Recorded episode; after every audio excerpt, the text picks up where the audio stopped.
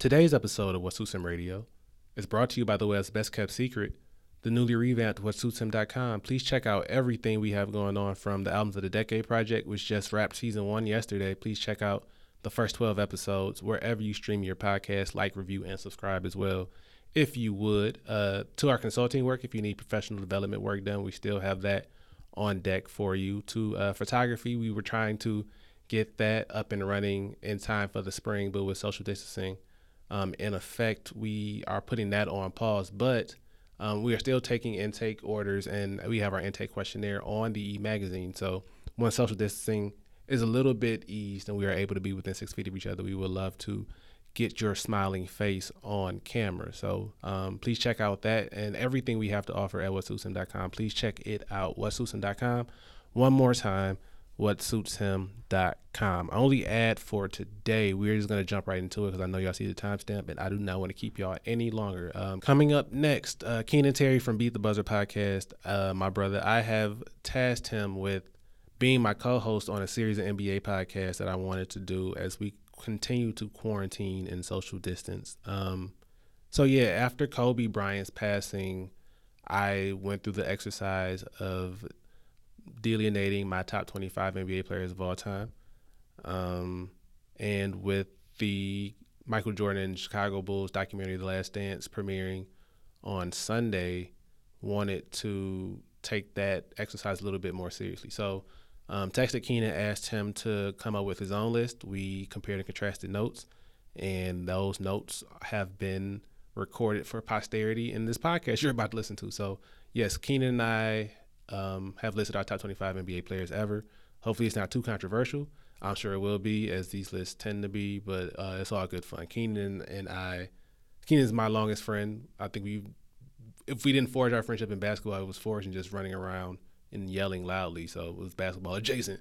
So um, yeah, really excited to get into this list. Hopefully, y'all enjoy it too. Um, but first, as always, my brother, Willie Maggie.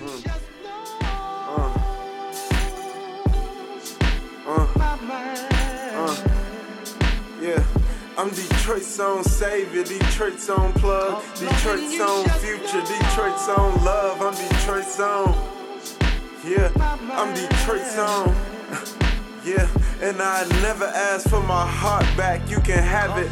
Without all you taught me, I never would have lasted. I know I can move through some Hollywood. Dude. Wait, go ahead. I, f- I feel like we talked our good solid hour about nothing that yeah, be on the show. we we have minute forty two of of of nothing talk, but it's all good. Uh, these are customary for these at this point. Um, all right, boom. We are back again. Um, the good brother Keenan Terry on Zoom because I think Zoom has better sound quality. What's good, bro, bro? What up, though? What up, though, y'all?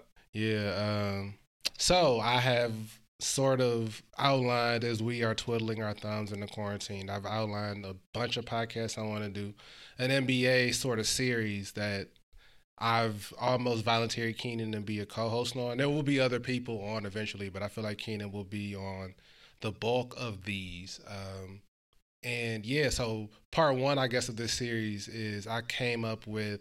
So I guess for background, RIP to Kobe again.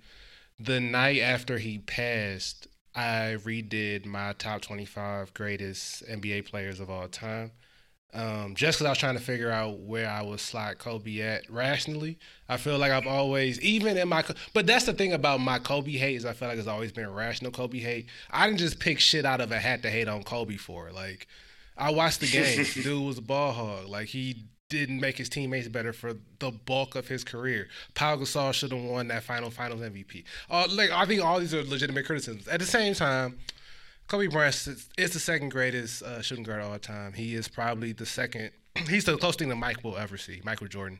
And I mean, yeah. that's part two of it with the Jordan doc coming up, which we'll talk about toward the end, I'm sure. But um, mm-hmm. yeah, I just kind of was thinking about where Kobe landed all time historically. I think that night I put him. I think at at retirement I had him somewhere between 12 to 15 um, which I know is low to a lot of people. In my head, I'm like, yo, being number 12 out of however thousands many of people have played in the yeah, like that's high as fuck. But whatever, neither here nor there. Mm-hmm. Um, but then I thought about it. I thought I was being a little bit irrational. There has been a lot of talk recently that he is at best third. Or even I'm sure there are people who don't like LeBron who will put him squarely behind Mike. Um, I have seen a lot of conversation about Kobe being third all the time, and so that made me really think like, had I been underrating him? Um, and so yeah, I, I redid my list over the last few days and weeks, just trying to make sure again, like I said, I was being objective. And yeah, I asked my brother Keenan to do the same, gave him some homework, and yeah, we are here now. Like I said, um, in anticipation of a documentary I am super excited about, uh, The Last Dance, which premieres tomorrow night, um, to talk about our Yes, top sir. 25 NBA players of all time. So, uh, you ready, bro, bro? Yes, sir. I am ready.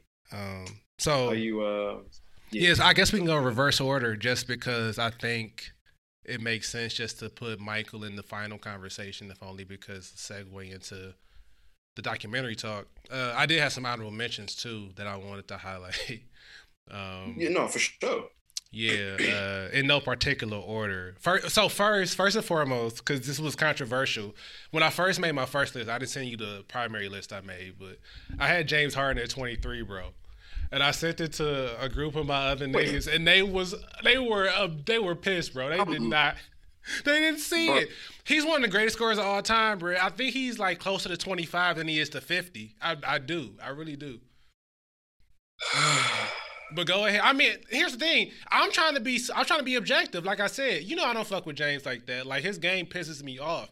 At the same time, he's he he's averaging what 35 a night over the last three seasons. That's a fucking incredible peak, dog. He's the greatest shooting guard this decade. Not named Kobe Bryant, and Kobe is the only shooting guard of the decade because he's Kobe Bryant. He didn't have a memorable decade per se. He won that one championship and then got hurt, and then kind of was just Kobe. You know, James Harden had like statistically the greatest decade of a shooting guard this decade. It's him and Clay, and Clay is in top fifty. Also, so I felt bad too. I'm I'm going a lot of rants, but I was doing my No, you're cool. list. I couldn't find no bigs, bro. I mean, like I got bigs in the top twenty five, but um, I was doing my honorable mentions, and it's a lot of like wings, bro. Like I could not find any bigs that I would think that are like on that periphery. Um, But James Harden, James Harden. I didn't mean to um, go there. yeah, Let's- yeah, let's you're fine. That was a lot to unpack for me, bro. I'm not gonna lie. That was a lot for me to try to unpack right there. Uh, I'll, I'll only comment on a couple of real quick things that you just said, I, and I, I won't belabor it. So, great point about the bigs, bro. So you were talking about the list. I mean, the honorable mentions. I'm looking at my list in general, and I was like, yes. it was like picking a needle out of a haystack a few times to find anybody that was like a big that was on it. Um, in regards to James Harden, so first the last decade, I'm willing to entertain the idea that he has been a top four, probably even top three shooting guard in the last decade. Who was higher than him this decade? Here, here's my here's my here's where my, my piece was statistically in terms of like points and things like that. I do think, and even and even the last few years, he's been, he's been better with assists as well. I would say that he probably has had the better even than Kobe or very close to Kobe's like statistically in the last decade. But a shooting guard that I think still had a very good last decade, even though we saw maybe a year and a half of them going out, was Dwyane Wade. I don't think that here. So Wade, Wade, um, Wade is also in my honorable mention. So the the reason why it was incendiary is because I sent it to a group chat with a Miami Heat fan who loves Ah. Dwyane Wade, and he was incredulous that I would have James Harden sli- slightly higher than Dwyane Wade, and I get it. I guess like my only argument is that Dwyane Wade peaked in 2009. I feel like his best years were before LeBron got there, and then after that he was hurt. And um, yeah, I don't know. Like, did Wade have a solid decade? Yes. Would he have won anything of substance without LeBron? No. Do I think it's almost like did, did Wade need LeBron? Yes. Did LeBron lead Wade? Maybe. You know, I don't know if LeBron absolutely needed Dwyane Wade, but Dwyane Wade needed LeBron James. So it's one of those. Um, but I'm I'm willing to hear the argument. Like I'm not trying to just dismiss it. Dwyane Wade did win two titles this decade, and James Harden won zero. So that is part of the math. Yeah, I, I also think that like when I think of and I, if I'm remembering correctly, the that Thunder Heat finals was 2012, right? That was the 2012 Yeah, finals, that's the 12 finals. and I think that would have been that would have been James' year like three or four. That was year three Um, for James. Okay, and so I you just pointed out that you believe that Wade's last really good year, and you didn't say good year, but like maybe his his he peaked in Yeah, I think his peak. I think his peak was 09, the 08 09 season. Got you. I guess with thinking that that was if that's James' th- third year, then in 2012 when he was starting to have you know some of his better years, and, I, am counting that because he was six man of the year that year, and that's when he also you know that's when he went ship, and you could tell he's a big part of it. Up until now, you know, let's say that what is that roughly about eight years, seven or eight seasons or so. Mm-hmm. If you take D Wade's peak at 2009, 2010, that's his first seven or eight seasons as well. I think even if you kind of use that as a, as like a an off measuring stick, I still think that D Wade individually, even if we take teams out of it, had a better like seven year peak or you know up until that peak run or whatever. I think right now what we're seeing with James, even though the, the way the NBA is tailoring more towards uh, uh, players like James that can you know create contact or you know know the rules of the game because James is very smart. I won't as much as I don't like watching him play, I also can appreciate that he's smart enough to know like this is how you got to play with the rules, and if the rest don't catch on, then hell, it's not your fault. So, yeah. Um, but I um, do think that this is kind of like his peak talent, and I think that in terms of peak talent, Dwyane Wade to me was just is just a better all around player than uh, James. No, I mean to your point. Uh, so another, excuse me, another name I have on my honorable mentions. I'm trying to do a, a season comp. I wish I could do their peak seasons. I need to get better at b-ball ref. There are people who like are b-ball reference fucking wizards. I'm like, eh. um, bro, that site is amazing. But like, I just be in that thing like head spinning sometimes. I be looking quick stats. Right. Now, I'm I'm here now looking for quick stats. Like, oh, I wish I could just do their peak seasons, but I can't. Um, mm-hmm. Yeah, so another, but so as I try to figure that out, another name that will come up, well, that's gonna come up in honorable mentions is Tracy McGrady. I think that um, so I was using, I was cross referencing uh, Bill Simmons's book of basketball, which dropped in 09, because he did. So he has this idea for the Hall of Fame called the Pantheon, which is less a Hall of Fame and more just like a top hundred players. Uh-huh. And uh-huh. um, the basically the better you get, the higher you up the on on the pyramid. And mm-hmm. um, which I also like as a concept too, because it's like you almost fighting for your spot. Like nowadays, everybody gets into the hall, and so it's like the point at which Kevin Durant, who will come up obviously in this, but the point at which Kevin Durant gets into the Hall of Fame, if if he's in like the top tier, that means the hundred best play. Well, no matter what, the hundred best player is gonna get knocked out pretty much every year. You know what I mean? Mm. So hmm. it's got to suck if you the hundred best player, like hoping that somebody's not gonna retire that year that's gonna take your spot in the Hall of Fame. Um, right. Or maybe there could be like a like a like a I don't know an adjacent wing to the Hall of Fame once you get bumped out. Like, but I also wonder too like how that would work. Like if you get bumped out, is there a chance for you to get bumped back in? Like could somebody have a petition? I don't know. I don't know how that would work. It was it would just be janky though if you ever. But that's also history though. Like at a point. You not you one forgot. of the most important players anymore. You know what I'm saying? Like you not in the hall yeah, no more. That's how it works. You're essentially forgotten about. And so no, that, that's a good point. Um, I also think like with the whole like I, I know that you you kind of mentioned that everybody gets in now. I do think that uh, and I was actually speaking, me you actually might have talked about this maybe a few years ago. Whatever was uh, Ben Wallace's first year eligibility, mm-hmm. um, and, and then we and we compared it to somebody else. But, but my point for bringing it up was the hall. To be quite honest with you, a lot of times is who's in your class like that first year or two. Like those two first two years are kind of like the most important, and then whenever your last year of eligibility is, because that's when you kind of get some sense of And I say that because if we're being quite frank, if we look at the hall that like the, the group that T Mac was in, for and this is no disrespect to T Mac. You not T-Mac, go slander my dog. I mean, bro, go ahead and say it. Go ahead and say it. Had he been, had he retired a year? Because I, I think he was the year before, the year after Iverson and Shaq, right? Like he so. was in that hall group. It, so whatever it was, year before, year after, if he had retired with them and become Hall eligible the same year, he's not a first ballot Hall of Fame. No, he's not. And it and it kind of and that's what the Hall to me is. Like I know it seems like sometimes everybody gets in, but the fact, respectfully, I understand that. But everybody do get in, bro. It's all. About, I mean, you made the the point about first ballot versus whatever else. Like people are still mad about Chris Webber not being in the Hall. And Chris Webber's going to make the Hall of Fame. Like, oh, agreed. He's gonna make it, but is Chris Webber a first ballot Hall of Famer? Probably, but he's also a dickhead. So it's like yeah. I agree that he shouldn't be in the hall yet.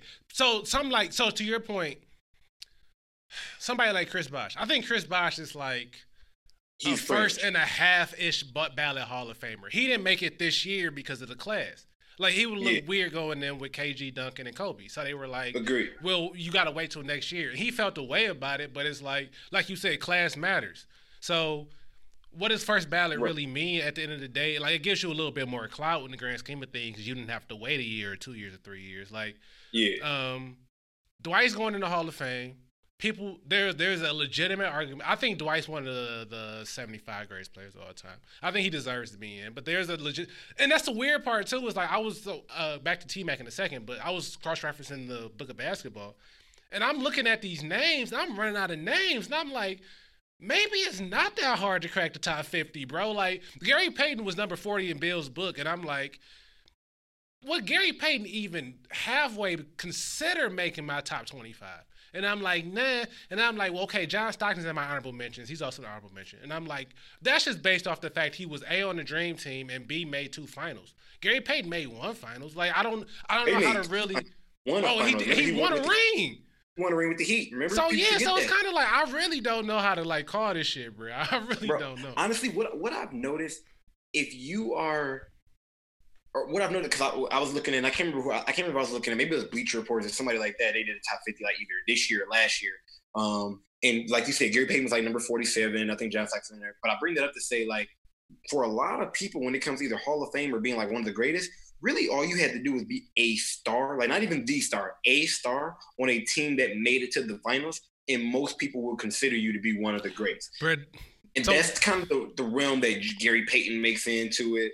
Um, uh, who's who's another? I had another example the other day when Yeah. I was when I was watching. So somebody else on that list. Oh, Patrick Ewing. Yeah, Like, I, I, I didn't put Pat on my list at all. I'm not impressed Yeah, with Pat. and- so that's that's kind of a problem with my list, and we'll talk about this when we get inevitably get to Mike.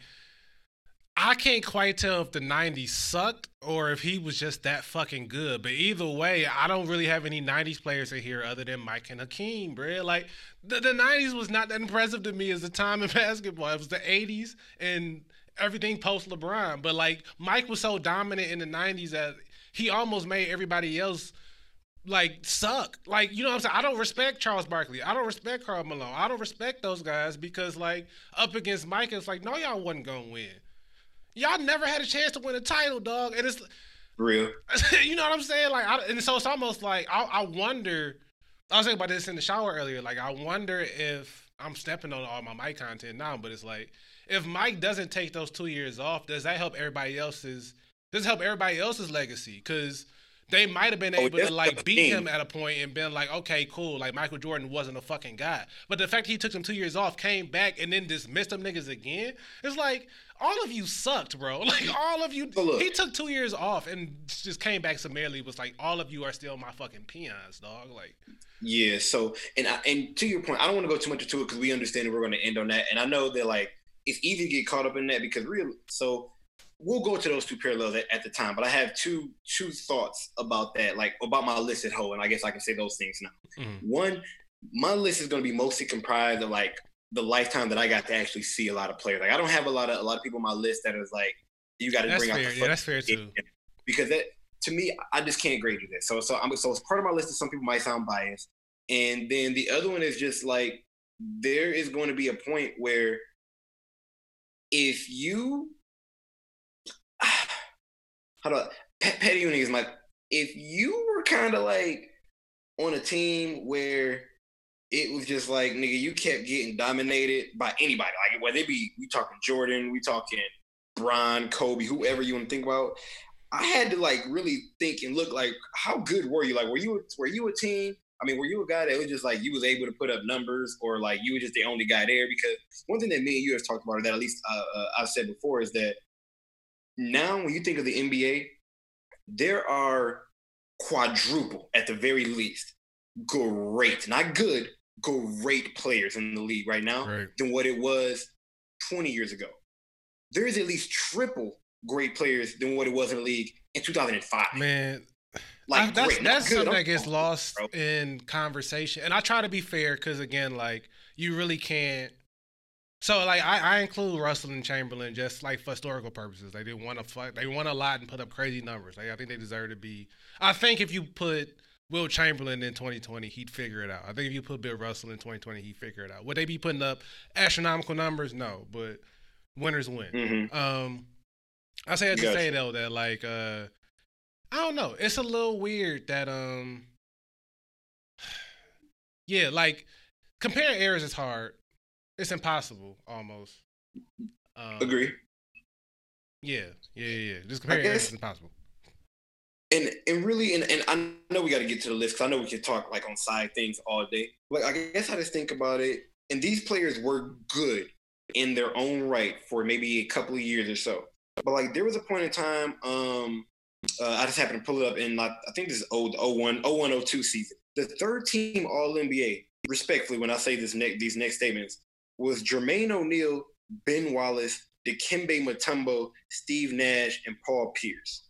I'm Bro, trying to the figure out that front court positionally. Like, who plays the three Bro, in a theoretical Here's the game? thing: the two for, the two forwards are Jermaine O'Neal and Ben And Wallace. Ben The center is Wallace. Yeah, like who scores? Jermaine O'Neal? Like, is that just That's Who are- the all NBA guards? third in that particular year, bro. That's just a guards? random year. The the next year, the next year after that, the third the third team was Jamal Mashburn, shout out to Jermaine- Mash? Shout out to my nigga Mash. Keep going. bro, and, and Stephon Marbury, Steve Nash, Paul Pierce. Like, I'm not saying that they were always bone. Don't get me wrong; these guys would have like a season or two. But to imagine they made an All NBA team, and then probably two or three years before there, or two or three years later, we never spoke about them again, or like they were resorted to, you know, a bench pro. That's that's nothing bad because to making the NBA and to be that good is uh, obviously amazing. Man, Mash Like, put up just- numbers, bro. Don't get it fucked up. Like, it, look, and I was a Michael Redd fan. Michael Redd made Shout a third team Michael like, Redd. 04, and then Mike, Michael Redd had what like what would you say? You Michael Redd was on the two- 08 uh, Olympic team too, bro. Give my man some Bro, he literally he had like a three year stretch or something like that, two and a half year stretch, and then like his kneecap said, "Nah, bro, you can't play no more." Brandon Roy is another example of that. Like I know these, I know these are guys that are injured that I'm that I'm kind of mentioning, but like G- Gilbert Arenas, no injuries, pull a gun out, of course, a little bit different, but nigga was Agent to Zero, Gil, sniper bro. shooting, and then next thing you know, like three years later, you're off the league, bro. Shout You know what I mean? Gil, man. Gil's a legend. So that's just kind of things that I think about when I'm thinking of like, you know, those top those, those all NBA teams are supposedly the top 15 players in the league that year. And some of these guys like make one and you don't see them again for like 20 years. That doesn't mean that they're bad players or like they're just okay, but it's like it's not continued, like that's not a continued greatness. Like no, but I mean, I'm looking in on three of these teams, Ben Wallace, and I think I see Chauncey on two of these teams. shout out to my nigga Uncle you know? Chance. But yeah. But no, I think and that's that's what I was going. What you what you say? I was saying Kyle Lowry Sr. Anyways, um, what uh, that's what I was gonna say before I lost my train of thought. Um, I think we don't take enough into consideration that once upon a time, and it's not to say nothing about how people used to train, but nowadays, kids are like. And I'm, I'm not trying to like again dump it to the Mike mistake, but like Michael Jordan got cut from his JV team. You know what I'm saying? Like nowadays, that, Yeah. that would never happen to a prodigy. You know what I'm saying? Like these kids are like getting trained from 11, 12, 13 to become professional basketball players. And I feel like once upon a time that wasn't necessarily a thing. And so, yeah, just knowing that the league it's 450 people who've been trying to be professional athletes since they was 11 versus once upon a time, Mhm. like if you was six nine, you just happen to get like a college like Scotty went to fucking Scottie Pippen, also my honorable mentions, went to like Central Arkansas State or something like that. You know what I'm saying? Like just happened to be a talented person who hit a growth spurt and got noticed. Um, that happened a Mhm. lot back in the day. Like made like JUCO, like Dennis Rodman went to like some petty ass JUCO in Texas and got discovered. You know what I'm saying? That was just happened back in the day. It's it's weird. Yeah.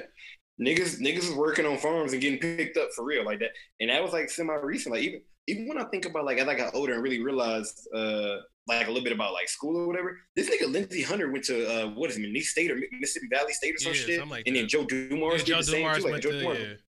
yeah. Yeah, like it was like and don't get me wrong, I'm not saying the HBCUs and these small schools don't have like talent or anything, but like to randomly go find that, I understand that for black, that's kind of really one of the few places they could play back in the 70s and 80s. right, but, like, exactly. seriously, like, yeah, I, I- think now more than anything, of course, like with technology and different regimens being able to be created, but now there's so many more uh, people that I think are better athletes that can also play basketball. Like, you Mhm. see a lot more. Of course, when people like, I think over time, everybody's had to do multiple sports and stuff like that. Like, I think now, like how we kind of jokingly say about like LeBron could go and you know probably be a tight end. Like he could have been a tight. Well, not now, now, but like his probably his career probably could have went and played professional football if he could take the hits. Granted, we don't know that, but it's like players that and he could have been good at it still. That's that's my point. Like he could have been really good at it still. Like you, you hear about something like you, you heard all the things about Kobe with being like being a pretty good shot, like a really decently accurate like soccer player and everything like that, and all these Mhm. different things. And it's like players nowadays are great athletes um, who also just happen to play basketball. I just happen to focus focus on that a little bit more. Right. No, um, yeah, I mean that was the kind of I'm I'm not gonna touch that yet. That that was a LeBron versus Mike conversation I wanted to touch too. Was that like LeBron's just genetically, um, yeah, we'll talk about that later. Uh, yeah, let me get through the rest of the honorable mentions.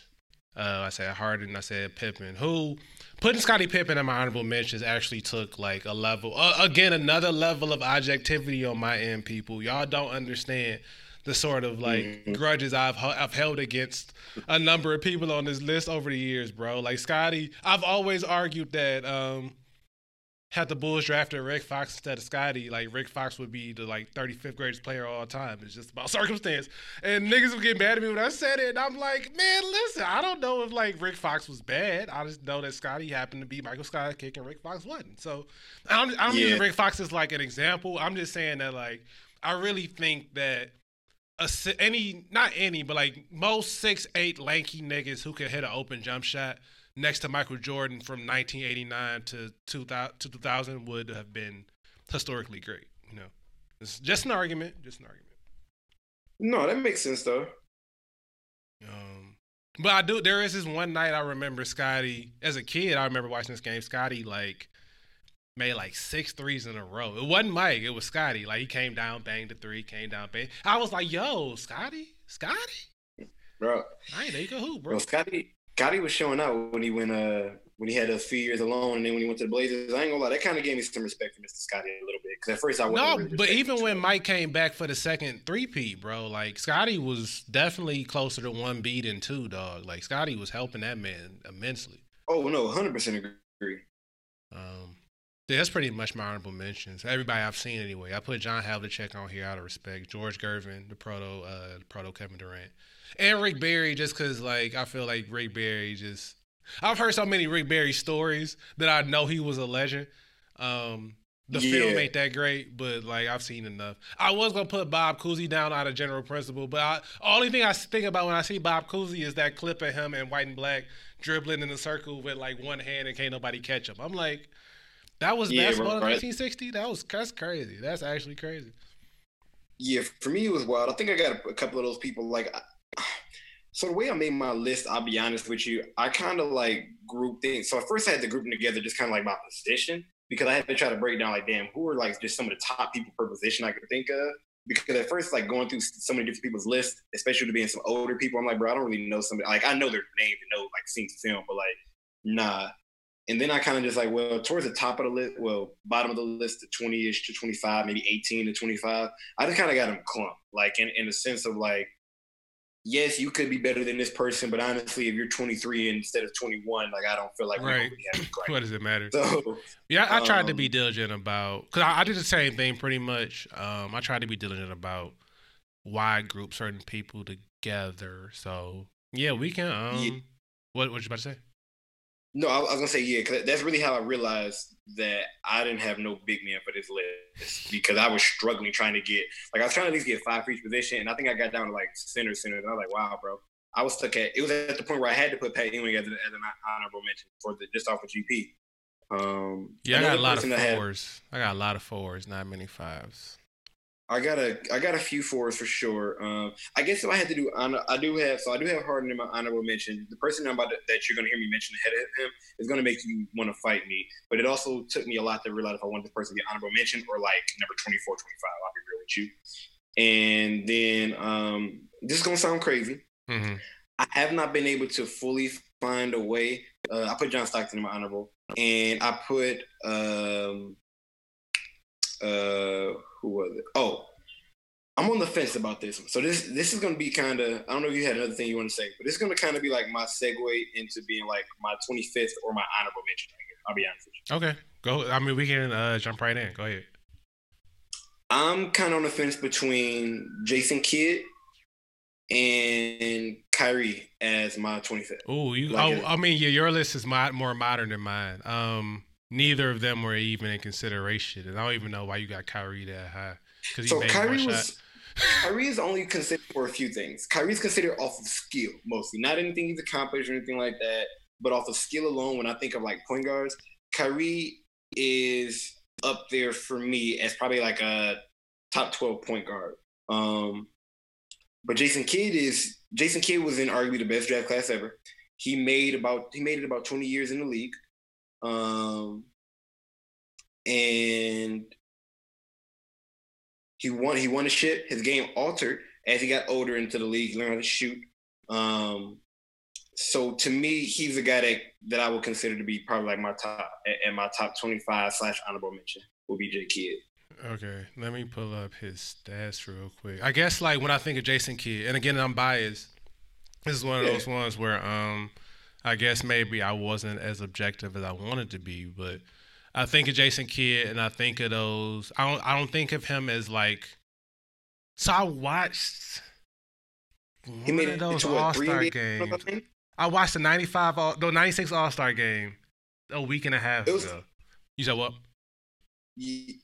No, no, I'm listening to you. You said yeah. you watched '96 All Star. Yeah, I watched '96 All Star game a week and a half ago, and he made the team in second year. And I'm like, dang, Jason Kidd was that good his second year in the league.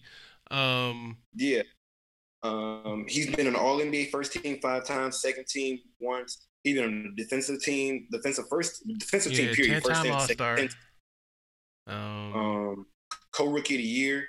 Uh, he's like uh, I, I, looked it up at one point. I can't remember right now, top of my head. I think he's in like the top eight or top ten for assists uh, in the league. Um, and he's been to the finals what three times? Uh, one, one, yeah, one once. With, I think it's uh, New Jersey and once the, with and once for the Met. Yep, won a ring with the uh, with the Mavs in 2011 with Dirk.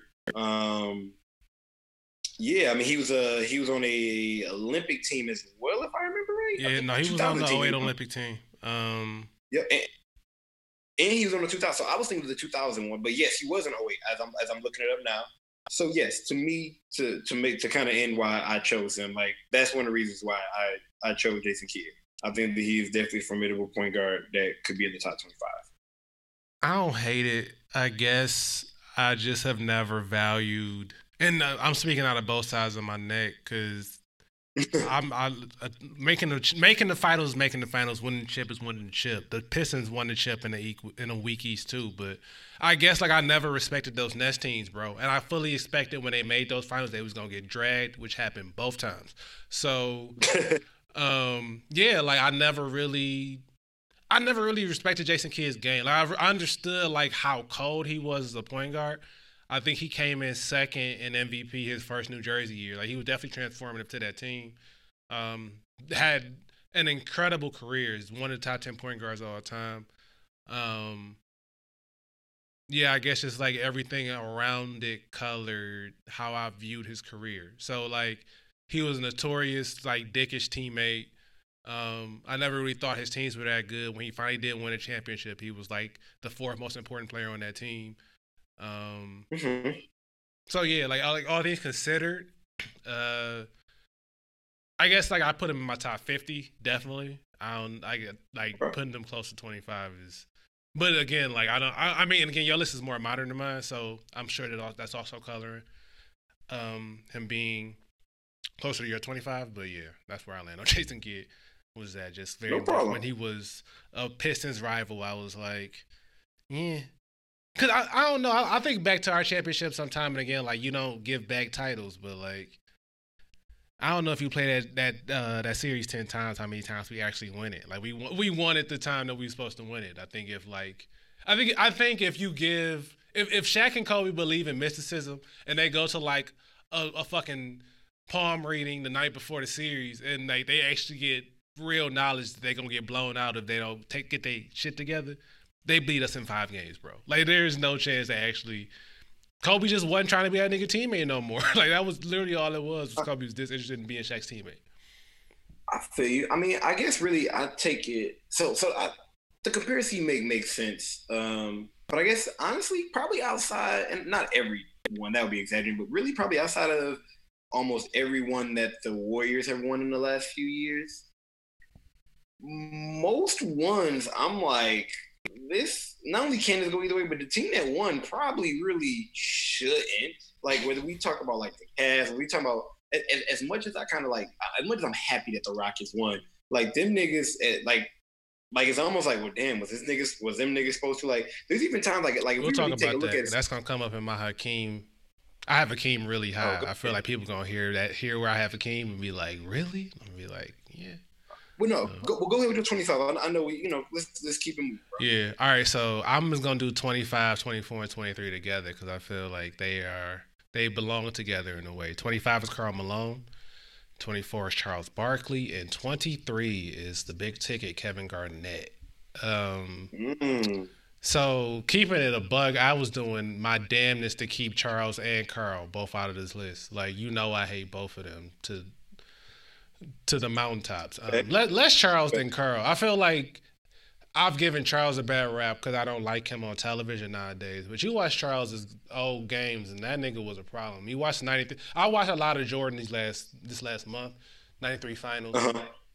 Um, Charles was a problem in the '93 playoffs. Period. Point blank. He won MVP that year. So um, coming off the '92 Dream Team, like he was clearly motivated. Um, which we'll talk. We ha- we also have an episode dedicated to the Olympic basketball team coming up. I'm just of the opinion that like being on the Olympic team helps your career, bro. Like Carmelo's best year was off the 08 Dream I mean the 08 Redeem team. Charles's best year was off the 92 Dream team. Like I think having like just, I don't know what it is, being around elite niggas just makes you want to prove that you elite too or something like that. I don't know. No, it, it makes sense. Um, um, but Karl, like Karl made two finals, won two MVP. He won an MVP in the lockout year, and I I feel like I forget it until I look it up again. And I'm like, Karl Malone won an MVP. Um, especially all things considered, bro. After Jordan put you out twice, like you don't win no more nothing. I don't care if it's an MVP, a most improved player. Like you get no more trophies, dog. Like sorry.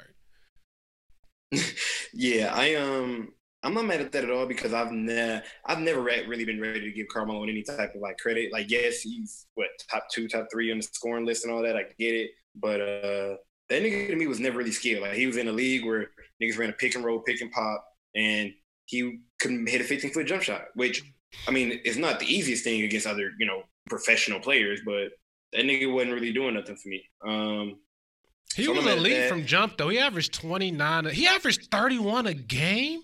What was this? Yeah. 89, no, He averaged, he averaged 31 a night. I never he knew. 30 for a few years in a row. He averaged, he averaged 29 one his fourth year, 31 his fifth year, 29 his sixth year, 28 his seventh year. He was a walking 25, bro. He averaged 25 a night for his whole career. Yeah. I'm, I would never call him a scrub. I just don't think his skill set was that yeah, I just don't think it was all of that. Um, I just think it's something to be said about the eye test, and it's all about respect. I remember my dad just telling me about how Isiah would punk. Well, I think Isiah and Karl got into a fight in the early uh, late 90s, late 80s, early 90s. Um, uh-huh. And then, like I said, I mean, just being a sort of Mike super fan, I never thought he was gonna lose them series to Utah to Karl Malone. Come on, bro. Bro, I, I didn't even know where Utah was at the time. Like, I'm just like, who? So no, that makes sense. Charles, I don't think I'm upset with Charles being that high either. The only surprise in there, not in a bad way, is you putting KG there. I'm not gonna lie, that threw me off. Not because he doesn't necessarily. You think he deserves to be lower or higher? Um, he's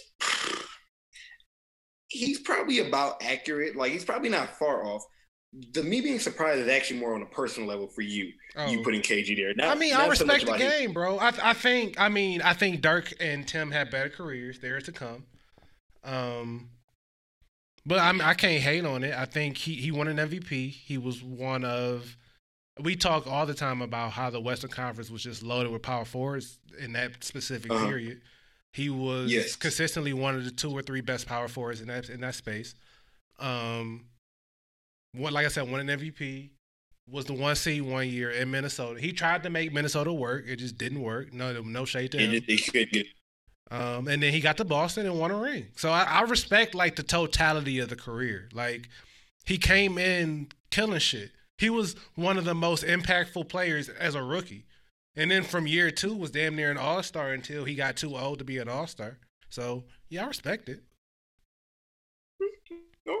That's good to hear from you, man. I, I, I was literally just surprised coming from you, bro. That's literally. It. I remember we went to a Minnesota game as kids. You heckled the fuck out of Kevin Kevin Garnett, bro. You might not remember that, but you was going hard. I don't know, bro. Are you serious?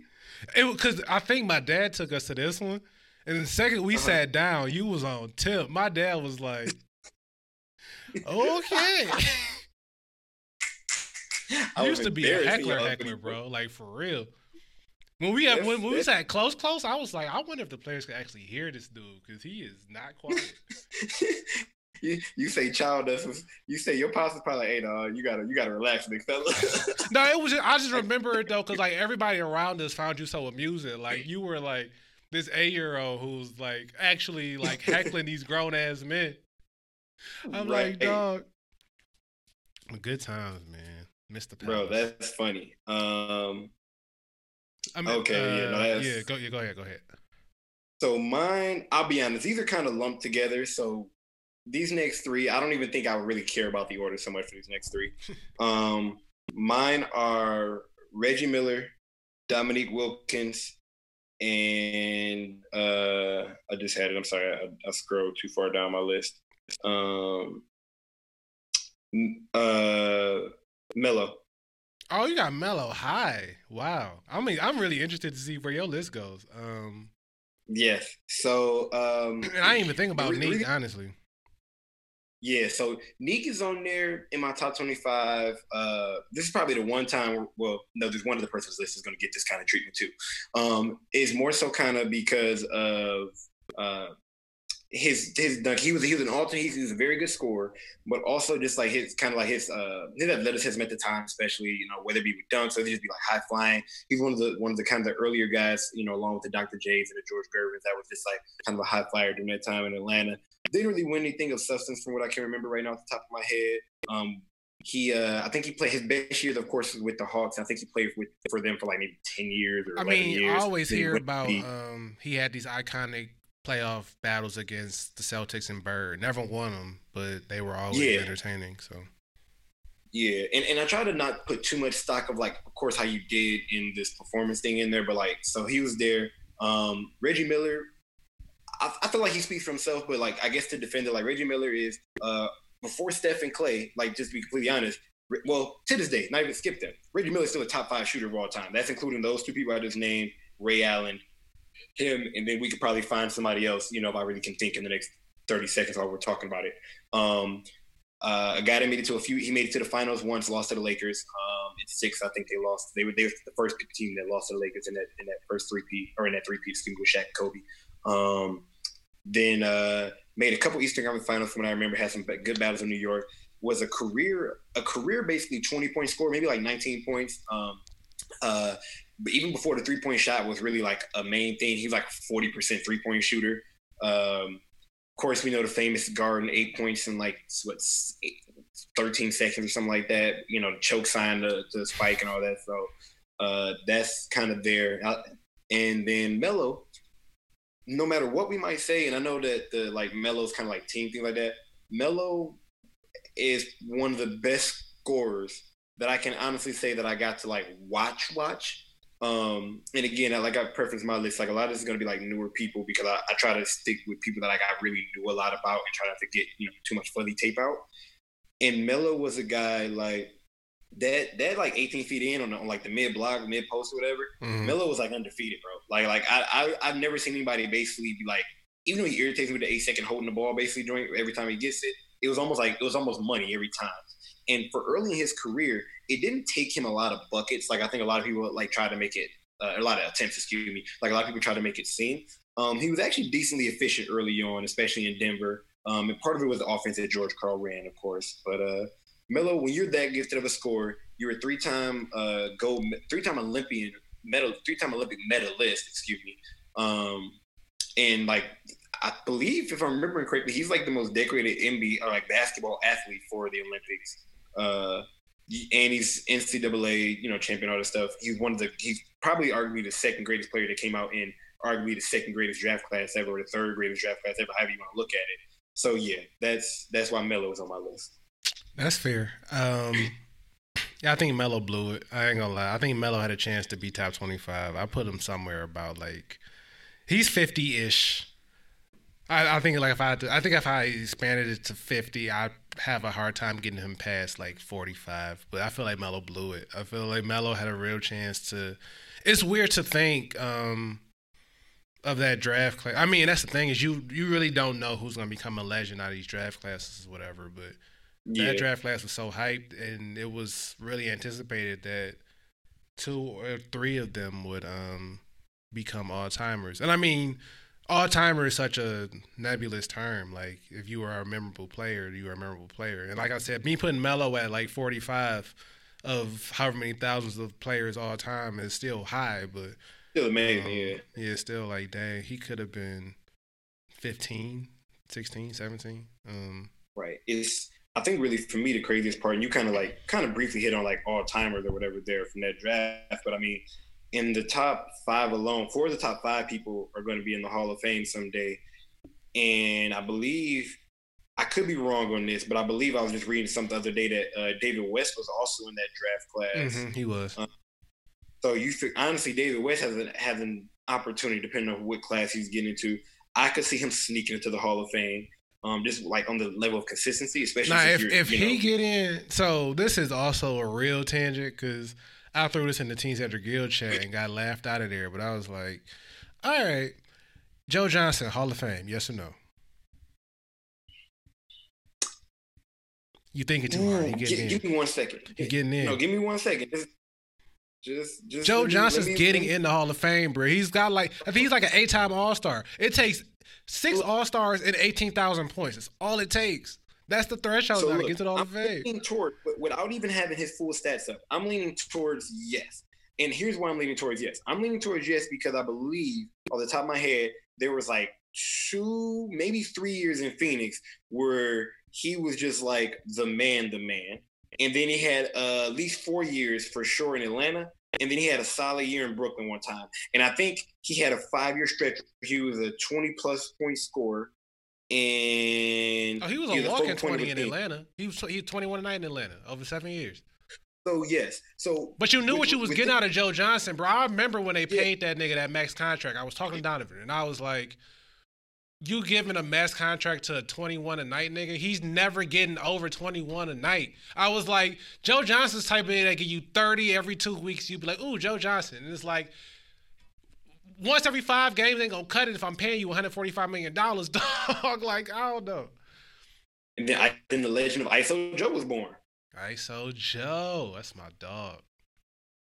I love yeah, Joe Johnson. I mean bro. that's a great point. I mean that's a great point. So I mean, like you like we were talking about earlier with the hall. Like yes, are more people getting in now? It seems because also it's like well the pickings of who you got, but it's also like well depending on the class, like some a certain amount, and I, I don't know the whole the, the detail. I can't think right now, but like there's a certain amount of people that have to be voting into the call every year. It's like if, if the pickings happen to be slim at this point in time, we either have to go older people that may have, you know, been retired for many years instead of first ballot or whatever. Like, so like people are going to get in off the strength of somebody's got to get in the hall. We got to put, you know, 80 all in every year, whatever the number is. And you got to here. Oh, here's the one thing that I did want to touch on about the hall. Then, then we can move on. Mhm. We have to remember, and we being like fans, this is not the NBA Hall of Fame. It's the basketball, basketball Hall of Hall of Fame. Fame, So they right. take it to totality. So like, I think you made a great point earlier about Chris Webber. I believe he'll be in the Hall of Fame as well. But like, people forget, like he had a story career, like at Michigan with the Fab Five. Like, you know what I'm saying? Like, he's going to get in because this isn't just about the NBA. This isn't just about his time with oh, the Oh, yeah, Kings he- and yeah. stuff like. His whole You know body of work So, gets like- him into the hall for sure. And that's why a lot of these guys will get in. And sometimes you look at their resume, you're like, wow, I mean, he did good his first, you know, two years in the league and in college or whatever it was. And then you're like, well, what happened after that? Well, because it's the, the whole inclusive Hall of Fame, not the, you know, the years that you were a star in the NBA Hall of Fame. Let me tell you, the second Antawn Jamison gets in, I'm rioting. Um, Hey, but I ain't gonna lie, for a long time, I wanted Paul Pierce and Antoine Walker going together. Obviously, this is many, many years ago. But shout out to Twine, dog. I love Wait, Antoine. We used to. I feel like we used to hit a lot of Celtics games. I know I used to go to a lot of Celtics games because I remember oh, I seeing know I, did. I Antoine. used to love Jimmy, bro.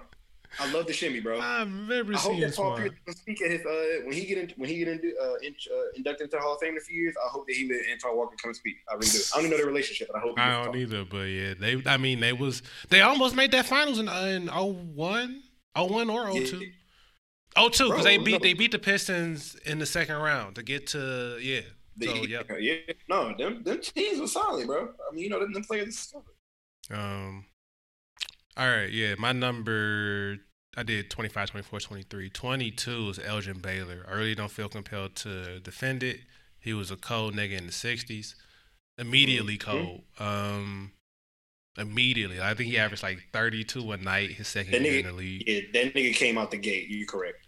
Um, tragic story though. He didn't win a ring, and then he retired nine games into the '72 season, and then the second he retired, they won that ring in '72. I was about to say, then he lose to like Bill Russell and them, like Yeah, yeah. like- I mean, like yeah. kept They they kept getting stumped in the '60s by the Celtics.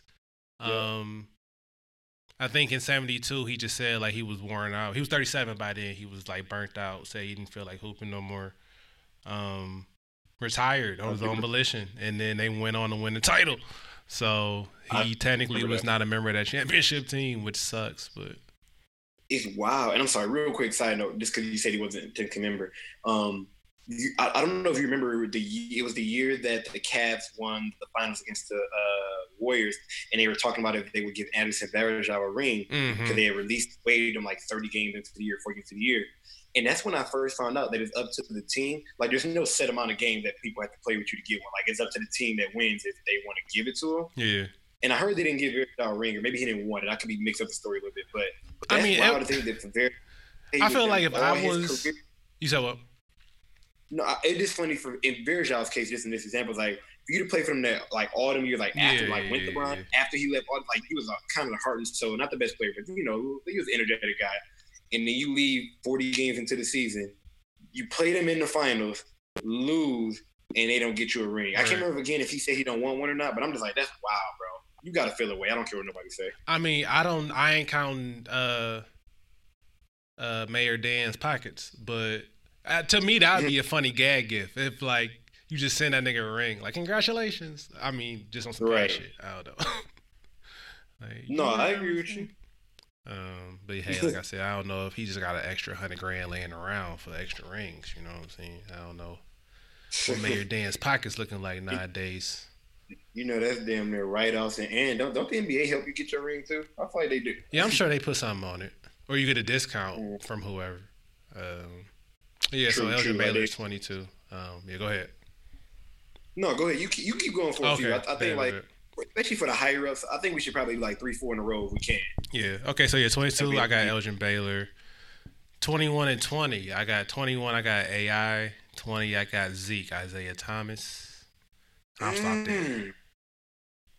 I think Zeke had a really good career. I, I so I actually subbed out Zeke for James Harden. Like I, I had James Harden at 23, and then I like rejiggered some things.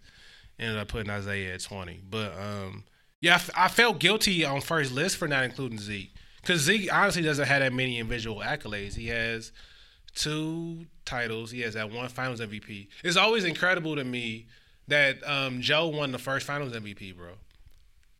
Like, Bro, I want you to know that it, I didn't know that Joe won the Finals MVP until probably the last few years, bro. Yeah, Like, Joe won the first one. That's the crazy part. Joe won the first one. Like, and I'm I was- like, I, I mean, nobody ever. Well, I don't. I don't. I, I'm. I'm not. We weren't around in 1990 to know what they were talking about, but I'm sure it didn't hurt Yeah. Isiah's legacy that Joe Dumars won the Finals MVP. You know what I'm saying? yeah, I like it was just kind of, of course, the only thing I can believe that they probably gave it to him for his quote unquote defense. But I, I just, I'm unable to know why he won. I mean, Joe was a dog, bro. Don't get it fucked up. I was thinking about that the No, other day too. Like when we was growing up, the Pistons sucked, but Joe was constant, dog. Like Joe got his remember when had that streak? We, we were going to games at this point. This is like after. This is like in the in the mid late 90s. Mhm. Uh, when he had that streak, he had made like an incredible amount of free throws in a Yeah, row. yeah, yeah. And I think me and you were actually at a game where we were like, they were still counting them on the screen and stuff. And we were like, uh, I can't remember if he, if he kept the streak going that particularly, but I remember us being there during the streak at one of the games. And I was like, okay, this is dope. Um, wow. I, I was really making the wild face for Isiah, more so the fact that you were about to keep him off the list. That's more so what was surprising because you're correct. But I guess I just think about it like, and again, it's probably why I broke it down by position. I just don't know if there are that many point guards better than him to the point where it's like I don't think he's a top 25 talent. And I think that's where some of my mind came from. It's just like, bro, as talent, that nigga hand, ball handling skills was incredible. So I was watching, um, like I said, I've been watching a lot of stuff on YouTube, and uh, was watching. I'm sure it was was it it was it was either Celtics or Bulls Pistons, and um, not not for nothing, but they used to run, bro. Like on, on makes, Mhm. Bill Laimbeer would inbound inbound to Zeke. That nigga was gone. And I'm like, they don't bring the ball up the court like that no more, bro. It's a lot of walking the ball up. Like once upon a time, it wasn't no holding. Yeah. Like on makes, they was flying. And I'm like, I kind of respect it, dog. Like once upon a time, you had to. It might not have been the most skillful league. But them niggas was in Yeah. shape, bro. They were athletic. Like basketball skills might have not been on ten, but just general like physique, like just general Mhm. knowing how to be an athlete was at an all time high, bro. Like they were they were about it. Um No, that makes sense. That makes sense. and then like Um, Allen um, Iverson at twenty one, um I think him and Zeke kind of belong together. AI is obviously le- uh, less accomplished, but um I think Yeah. pound for pound, like he probably is one of the top, he's a pound for pound top ten talent in the league ever.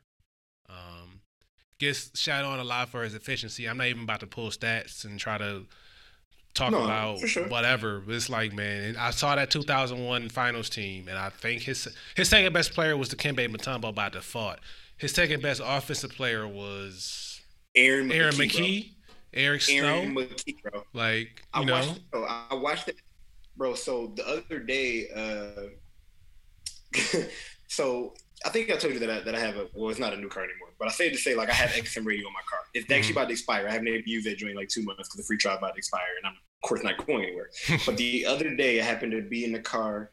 Uh, I don't even know what I was doing. I was going. Oh, I was going to pick up some food for my mom on Easter or whatever, and roll back to the crib. So it happened to be. I happened to turn on the. Uh, be flicking through the XM channel. The NBA. They were playing the uh, game five or six of the Eastern Conference Finals, where the Sixers played against the Bucks or whatever. Mhm. Shout out to that Bucks team. Shout out to Big Dog. Glenn Robinson historically to has Robinson. not gotten the love he deserves. And this is not a Glenn Robinson podcast, but I was terrified of playing the Bucks growing up as a Pistons fan, bro. Because man, No, they, him and. Ray Allen used to eat us, dog. Or they had a three-headed monster, low key. Even a couple years where they had Sam Cassell. yeah, that boy like, okay. Cassell was there. Yep. Yeah. Uh, but it was basically just during that one. It was like I think that they had won. They like the Sixers won that game, but I think it was like uh, Iverson played like 47 minutes and had 44 points, or, or, played like 44 minutes and had 44 points. Yeah, they were And talking. think, like- oh, my bad. Go ahead. Go ahead. No, you good. And it was like the next, the next best player I think that, that or the next highest score at that particular time was the Kenny Mutombo with like 18 points and 13 rebounds, and then after that it was like a bunch of single digit. I'm just like, what, what is going on? How does the Dikembe Mutombo be the guy that gets you like 15, 18 points, something like that? You know, in the Eastern Conference Finals, that's what you're relying on. No, this let's let's talk about Iverson for a couple of minutes. Um, because so um on the Ringer, Simmons, Bill Simmons and Ryan Hiller, they're doing this gimmick about redrafting uh memorable drafts. So basically, like if you could, Yes. if you having hindsight in 2020, where would these people go in the draft? So they were doing the Iverson draft, uh, the Kobe draft, technically, and um, they were talking about um, Iverson played. So I'm looking at his stats now. Iverson over his career, 12 seasons, averaged Mhm. 41.1 minutes per game. 41.1 minutes per game. In the 2001 2002 season, he averaged 40. He was playing 44 minutes a night. Larry 44. Brown was not playing. Bro, Larry Brown didn't even have a bench. Like, dog, so hold- he- here's the stretch. Here's the stretch. From, so in 98 99, he averaged 41 and a half minutes a night. In 99 2000, he averaged 41. Next season, 42, 44, 42 and a half, 42 and a half, 42 and a half, 43, 42. And, like, eh, add to the fact that Al Iverson is one of the most notorious night owls of all time. And he would just show up to work and play and not come off the floor. Like, come on, dog. Like, that is incredible. So people come at his efficiency a lot. And they're like, yeah, he Uh-huh. might have had these like high scoring games, but he was playing 45 minutes a night. To which I say, he was playing 45 minutes a night, dog. like, what do you want me to say, Bro. bro? Yeah, like, and honestly, especially during that time period, who else was anybody guarding so he could even get a, a semi-open shot? Because I do think With no like, three kinda- pointer either. He didn't have a he didn't have a long range jumper. It was all Bro, yeah, like, like, free throw line season- jumpers and layups, dog. Yeah, like honestly, even as I look at this, like as I quick, quickly pull this up, the most threes that he attempted in the season was his rookie year, where he was averaging six threes a game in 96, 97. Other than that, the But most it's incredible to think that that he averaged six threes a game in any season. Like, bro. He man, and he never in, in that season he averaged making two a game. Other than that, he never was above averaging more than like one point four, basically one and a half threes a game. And like during some of those same seasons, he was like shooting an average of four a game. So we're talking about a guy that never relied on three, because of course it's a different time period. But a guy that was putting up thirty points a game, and basically none of it came from three. Like that's the wild part. and Like, he was five ten and a half, of it five to ten come and a through. half, bro. Generously, they list the boy at six one. But Generously.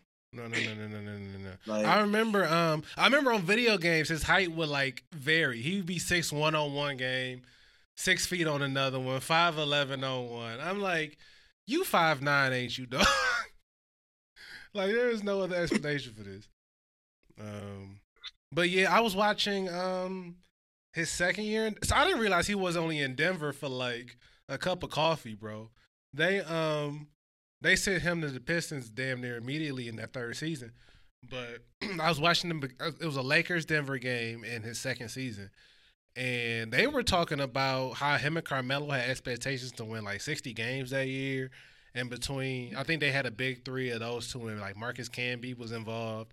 Kenyon Martin was on that team. Like they had talent, just, that's though. why I was about to bring up Kenyon Martin, bro. They had talent. So I, was, I mean, they ended up losing that game. That Lakers team was really good. It was, um, I think, did they have Pau yet? They didn't have Pau yet, but Bynum was turning No, up. that was like 07, I think, or 06. Um, No, that was 08. That was 08. That was 08. Um, no, I, they got No, Pau that year, but they didn't get him yet. Yeah. Um, well, did they? I don't remember. I just remember Bynum had started turning up yet. That Lakers team was good too. But Bro, um, Andrew Bynum was in the NBA, a starting center on an NBA team, and he was an All Star, I think, or like he was on a. All. He like, made an All. NBA Like, team. Yeah, he was an All NBA team at one point, bro. I remember when he got traded to the Sixers. I was like, oh, he about to make a comeback, and he gonna be. Let me. I'm sorry, that was Andrew. Andrew Bynum realized he was gonna make eighty percent of his money no matter what he did. It was like, oh, I don't have to love that. Andrew Bynum never loved hoop. He was a big nigga. bro. and was he able to cash nigga- in on being? That's the thing, dog. Is I sometimes I get flustered because I'm like, all I uh, still to this day, all I think about is like shooting threes. That's all I think about. Is like going to the gym and getting Uh-huh. threes up. And I'm like, there are people who have the privilege of doing nothing but just going and getting up shots and don't do it. And I'm like. I, it just blows my mind. As somebody who only wanted to be a basketball player growing up, it's like, Yeah. what what is I don't I don't know. But I also don't know if like if somebody was forcing me to go to the gym, I'm sure that might change my perspective. Like I want to go, Yeah. but if somebody's in my head like you got to get a thousand shots up a day, I'm like, eh. So I don't I don't know. It's just wild to think that nigga ended his career, quote unquote, playing bowling, bro. Like that's what stopped his career because he got hurt bowling. Like that's just that's just so funny to me to think of a seven foot nigga just out there like bowling. I forget what the actual injury was, getting hurt, and like, well, this is it, guys. And so I'm like, wow. Didn't care, never did. Um, yeah, shout out to AI at number 21 and Zeke at 20. I'm, I'm mad you think I was gonna show love to Zeke though. I had put one piston, one piston on here because, um, yeah, represent. Though. Oh no, the, honestly, there shouldn't be another piston on here. Yeah, the top. That's the thing, Briz. Um, I mean, we'll talk about this when we get to like 13, 14, 15. Like once you get there, there are so many names, bro. There are so many names. But yeah, go ahead. Go ahead. No, Go ahead. bro, that, I ain't gonna lie. That's why when you, I was like, when you said, I was like, do, do all of these need to be in order? Because it's somewhere it's just like, bro, you, you really just scrambling a few positions here and there, like sometimes. Um, but yeah, I don't know what numbers I'm at. I think I did four people so far. Uh, so what did I do? I'm sorry, I didn't. I didn't always number these. I, I was doing them. I was, I was top of the dome. Oh, but then I think I'm at 20. So if I did 25, 24, 23, 22, I'm at 21, 20. Um, I have KG at my, my 21. Okay. I was I was Uh, gonna ask too if there is any um overlap that uh we need to highlight. But okay, KG's the first sort of person. KG is at 21. I have uh this is kind of where it got dicey for me in the terms of like I noticed some of this is about to get biased for me. So I have Dr. J. Okay, he's coming up on my list. He's number seventeen on my list. Yeah, I've got um I kind of flip flop if Dr. J was technically in my, my inside of my top 20, like in the teens, or if he's gonna be like right at that fringe 20. I have him. Well, really, I guess I can go to the next two people because they are in order. It's him, Iverson. Um, that's why I said it's partially biased because I want Iverson to be solely in my top 20. That's Mhm. my favorite player ever. I admit that. He was in my twenty at Um, first. I had him at seventeen on my first list because, like I said, I was biased. I'm like, yeah, You, But- you- bro, none, no, you know me, I ain't fighting that at all. Um, so my list kind of in order is at the, or not in any order at this point. The next three were Dr. J, Iverson, and Barkley, and, Okay. and uh, KG. So those, those are like my next four. Um, I'm, I'm leaning towards, uh, I guess, inside of the twenty. The two people that be inside of the twenty that I just mentioned would really be for me. Uh, Dr. J and Iverson. I think Barkley and KG would be 21 and 20 uh, there, and then those two would be 19 and 18. Or yeah, 19 and 18. okay, yeah. I got Yeah. Dr. J at seventeen. Uh, Moses Malone at eighteen. Never really saw Moses. I just know stories. That nigga was a tank. Um, hmm you went back to back MVPs. I feel like so. Shout out to Steve Nash, who I definitely meant to put in my honorable mentions, if only because historically, historically, Uh, okay. bro. You No, know you, you said honorable mention. I thought you were about to say right now. Oh no, no, no, no, no, no, no, no, no, no, not right now. If I Steve Nash, I would put above Carmelo. I think he had a better career than Carmelo did. Um, if if Melo's around like my like 40, 45, I'll put Steve Nash like thirty five ish. Um, but yeah, I I only bring up Steve Nash. Shout out to back to back MVPs. I'm pretty sure Moses Malone also won back to back MVPs. You robbed Kobe one of those. uh, I'm not here to argue that. Um, Moses Malone won three MVPs. Uh, but, but uh, Moses Malone, thirteen time Okay. All Star. Over his career between the NBA and the ABA, averaged twenty a night. He was a rebounding fucking force though. What was his? He uh, career high 82 83 he averaged 15 rebounds a night. No, take that back. In Houston, he averaged 17 and a half rebounds a night. 25 and 17.6 rebounds a night. Um Mm. yeah. Rebounding is Yeah, hard, bro. Somebody who like was tasked with rebounding and was decent at it to know that like this to do it with against grown ass men who also want that basketball is like actually Yeah, then and know you doing it I 18 times a game. Offensive rebounds too. Yeah. Like I heard he would be getting offensive rebounds too. Like it wasn't just like deep rebound. Like he was getting offensive rebounds and getting putbacks. And that's how he was getting buckets. I'm like, that's wild. Yeah, the the Like season he offensive rebounds really hard. the season he averaged 17 and a half rebounds a night. He had seven offensive rebounds a game. He averaged five re- Bro, offensive rebounds a game for his career. That's an Andre Drummond. Um, that's something he's good at that I feel like he never really got much credit for. And I'm not saying like the Pistons should have kept Andre Drummond. I just feel like as a as a skill, like I feel like rebound is underrated as something that people are good at, if only because it's like it doesn't quantify. It also doesn't translate to being a good defender per se, but being Uh-huh. able to like either extend your own possessions or end the other person's, I feel like is a talent. Am I crazy? I, I don't think that's a wild thing to No, value. It- hey, that makes sense, man. That does make sense. I uh no offensive rebound is hard, especially if you just think like I know nowadays there's less like set plays and like position type stuff, but especially when you just think about how like in theory the offensive player is like the defensive player is supposedly between the offensive guy and the basket. Right. that means I have to basically wrestle you, you know, probably some put, you know, well not probably, some pushing and shoving to move you out the way to get this ball. Like instead of just going back on defense and saying skip. It's like no, to average five for a career that lasts like 10, 12 years, and in one season to average like eight, uh, you know, seven and a half, eight a game is incredible. That's incredible, bro. Um, yeah. So Dr. J seventeen, Moses eighteen, and shout out to just the name Moses Malone. I was thinking about that the other day too, about how in these drafts, bro, I feel like certain names might go higher just because of like the cool factor of the name. And these niggas Uh-huh. be trash, dog. Like Raef LaFrentz, I feel like Bro, I drafted a guy named Raef LaFrentz. You know. Do you remember, not? bro? And he could remember he was a big man that could kind of shoot with the Yeah, he had a lefty, little, he had a clip. He wasn't he a lefty? Yeah, he was lefty. Yeah. Um, shout out to Raef LaFrentz. Um, and then 19, another lefty, David Robinson, who I feel like has become underrated over time. Great job. I want you to know he's on he's on mine as well. So Okay. great, great job. He's actually my next my next bat. So yes. Yeah, I feel like he's definitely underrated. Um, won an MVP pre uh, pre town. Didn't really win anything of substance pre town, but then ended up winning two rings. Had a really solid career, bro. Was um Come on, man. Say the say the part that matters, bro. Say please don't skip out on this. I'm, What? I'm am I you your chance, what Dream Team? bro. No, no, no.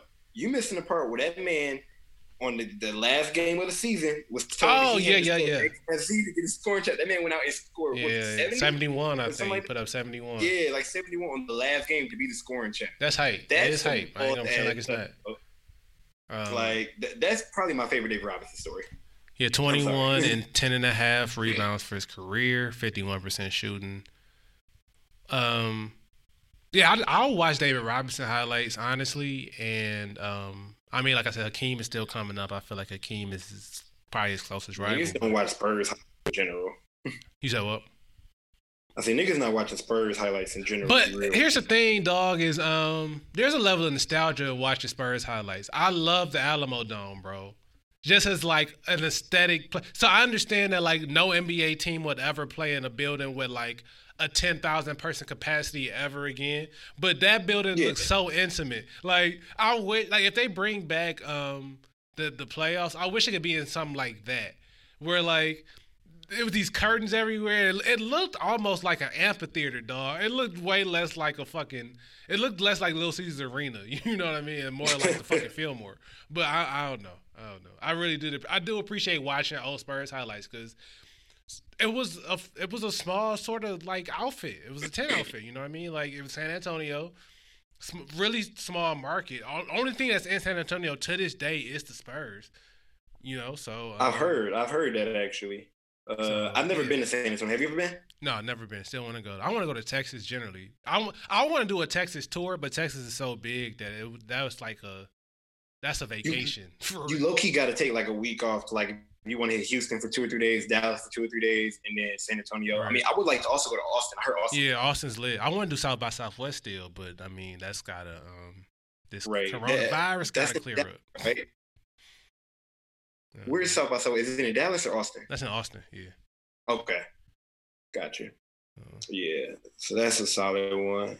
Um, okay, so you just did you just 17, You did up to 19. 15? Yeah. So yeah, uh, you can go up to sixteen. Okay.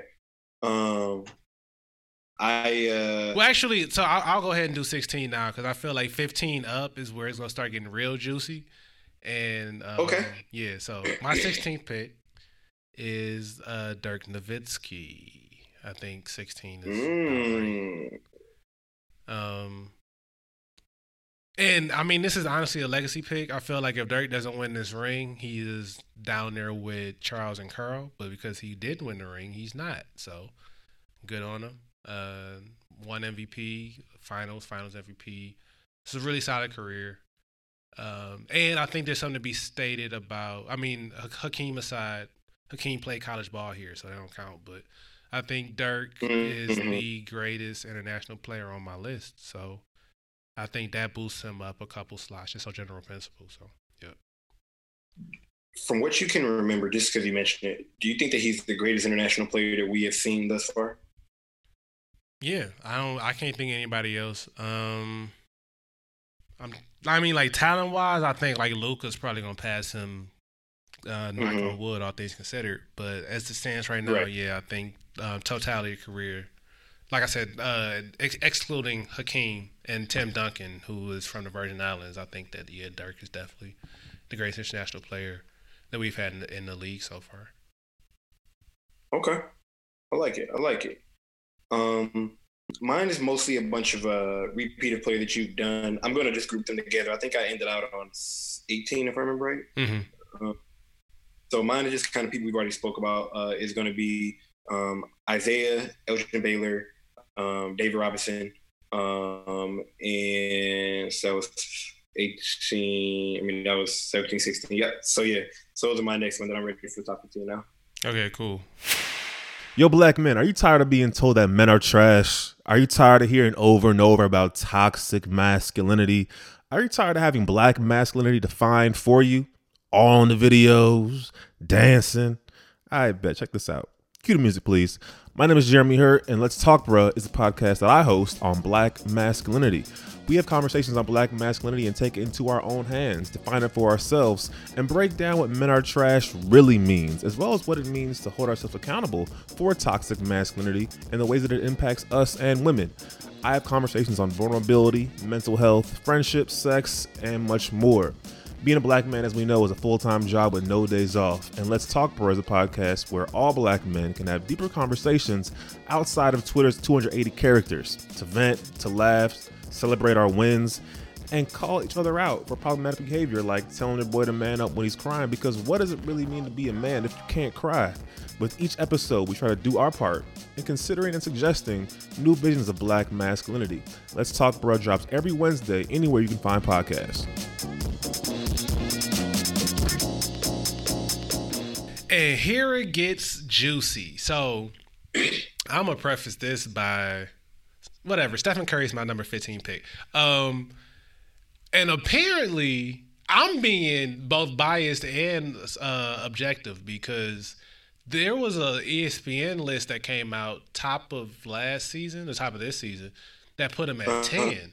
And I was like, Stephen Curry is now one of the top 10 players of all time, bro. Like, no right. fucking way, man. Like I appreciate it. He has revolutionized the game. Greatest shooter all time. Two time MVP, unanimous MVP. Like, I think all that gets him in the top fifteen. But he ain't getting no higher than fifteen. Steph Steph's gonna have to win like another MVP and a finals MVP to get higher than this. As far as I'm concerned. And I feel like I probably got him too high. I don't think you, you probably, if you got Jason Kidd on your list, Stephen Curry's not on your list. First off, what you're not gonna do is attack me, okay, bro? Um, I'm just trying. I'm being logical. I'm following logical. You know what I'm saying? Context clues. That's. I mean, that's cool. Like I, I hear what you're trying to say, but I'm also saying that you're not going to sit here and attack me for. uh you know, for what I do. Uh, you want to do another one? Go ahead and throw another one in there. All right, do 14 15, 15. Um, 15 Steph, 14 Jerry West logo. That's my only defense. And 13 is Kevin Durant. I think Kevin Durant is the waiting on that moment. Kevin, so okay, we can do. So I've been reading. Um, I want to do a KD pod. I think maybe. I um Ethan Strauss, who writes for the Warriors, came out with a book about basically the last three Warrior seasons since KD came anyway. Plowed through it. I'm done. Uh, bought it the other night.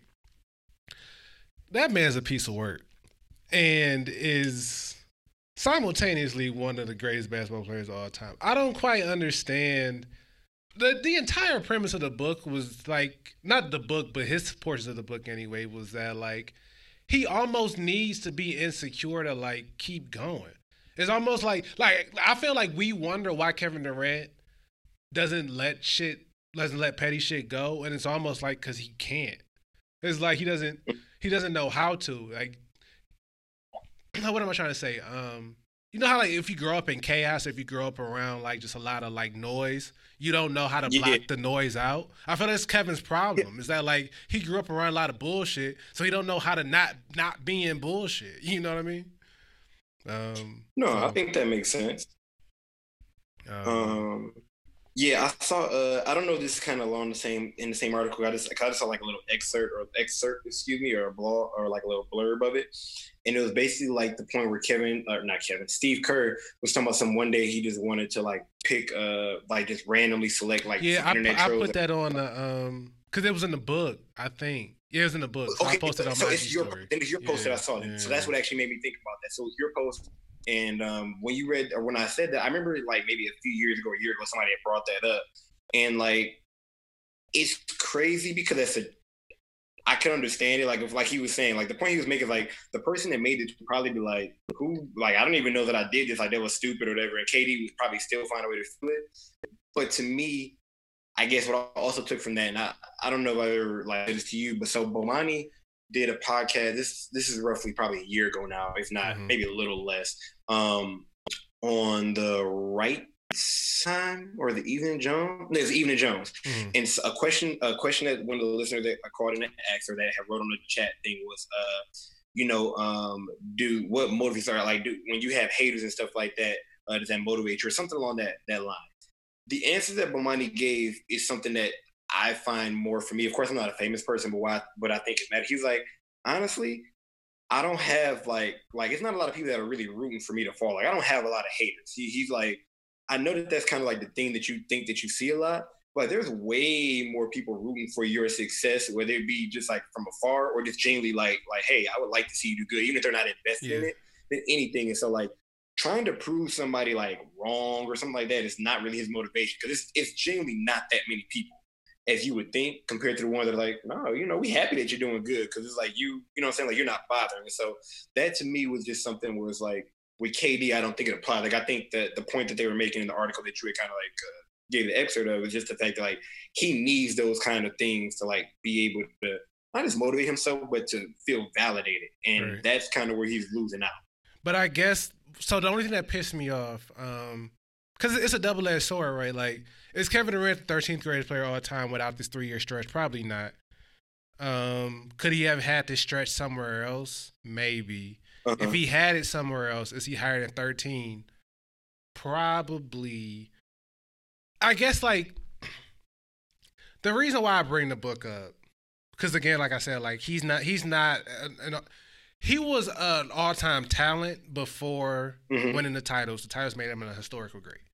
I think what bugs me more than anything else is that he joined up. So I remember, I remember that summer, bro. Um, niggas had just lost the Mhm. finals. I was devastated. I remember like the Kevin Durant news starting to crop up. In Mhm. in my mind, I'm just thinking like Kevin has to know that's some sucker shit, right? Like he can't come to the Warriors. You just lost to them. They literally I'm of the opinion of game sevens anyway that like they're they're crapshoots, bro. Even last year, I was like, man, if we go back to Toronto in a game seven, they assholes is tight, bro. They might win because of because of Kawhi, but like we saw what happened in a game seven with Philly. Kawhi, I think Kawhi took like forty one shots that game.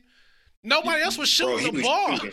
Like shooting. no, but it wasn't even hogging, bro. It was just like nobody else wanted the responsibility. And so mine Yeah. in a game seven, shit like that just happens, bro. Where like niggas get shook, like you never been in it, nerves, all this other type of shit. Like I felt like the Warriors would have just had like the the sort of um, experience edge. So going back to Kevin's offseason, it's like um you go into a team that like reasonably could have won that game. It's not like they got blew out. It's not like they needed you to win that championship. They still could have won with Harrison Barnes stinking up the fucking joint. So it's like, okay, um, I, I I literally went into that offseason like Nic Batum. That's who I want. Nic Batum will be an upgrade. He's gonna make Ah, open threes. yes, yes, he can run the offense. You know what I'm saying? Like I was cool. So people talking about Kevin. People talking about Kevin. People talking about Kevin. I'm like, all right, it's his. He a grown ass man. It's his decision. But for you to come to another person's franchise, I mean, and it's all about like semantics or whatever. But it's like, I feel like he spent so much time mad that people wouldn't recognize that he was better than Steph. And it's like, dog, you didn't have to come here. You know, Yeah. it's like you like you. Tr- it's so it's either you were trying to take over the nigga's franchise, or you stupid. It's one of the two. But it, I'm not. I, I'm having trouble finding the gray area in which like he simultaneously went to another person's team and was flabbergasted that he also wasn't the number one option on that team. It's like, bro, you. It's not how. It, it's not how it works, man. It's not how. It works. especially coming from where he was. It's like, bro, you left a, a situation where it's like not even on some three one stuff, but it's like, bro, you you left from a, a, to a team that had literally just won the ship. Like you had no chance, and I, I don't know what his thinking could have been outside of like I want to get a ring and like get He- out of here. Like He was doing what LeBron did, but just in a way more craven way. Like he, if I had to guess, and Kevin Durant will never tell the truth about any of this because all he does is line interviews. But like, Literally, all he does, like this. Kevin Durant tells so many. I love the guy, and that's the most frustrating part is that like he seems like a generally like decent human being. He doesn't seem like a bad guy, but he'll get on, Yeah. he'll get in an interview, and I guess like his pride will feel away. What he'll feel away about something, and he'll just start Yeah. talking like, and I'm like, that's literally contradicting what you just said. Literally, like Mhm. literally, what you just said is you contradicting it all because like you don't want to like let somebody else know that they figured you out. Anyways, um, No, that makes sense. I agree with what you're saying. no, so like, I don't know. It just, it just blows my mind that like he, I, I don't know. I don't know sort of like the sort of mental gymnastics he pulls. But ultimately, if it motivates him to be great, then it's none of my business to be like, oh, Kevin Durant needs to be approaching life differently. I just think that um, I don't know. I, I don't. I don't know. I I, I really don't know. the guy is confusing. Oh, so back to the Miami point. I really think that he thought that literally just by winning championships, niggas would leave him alone.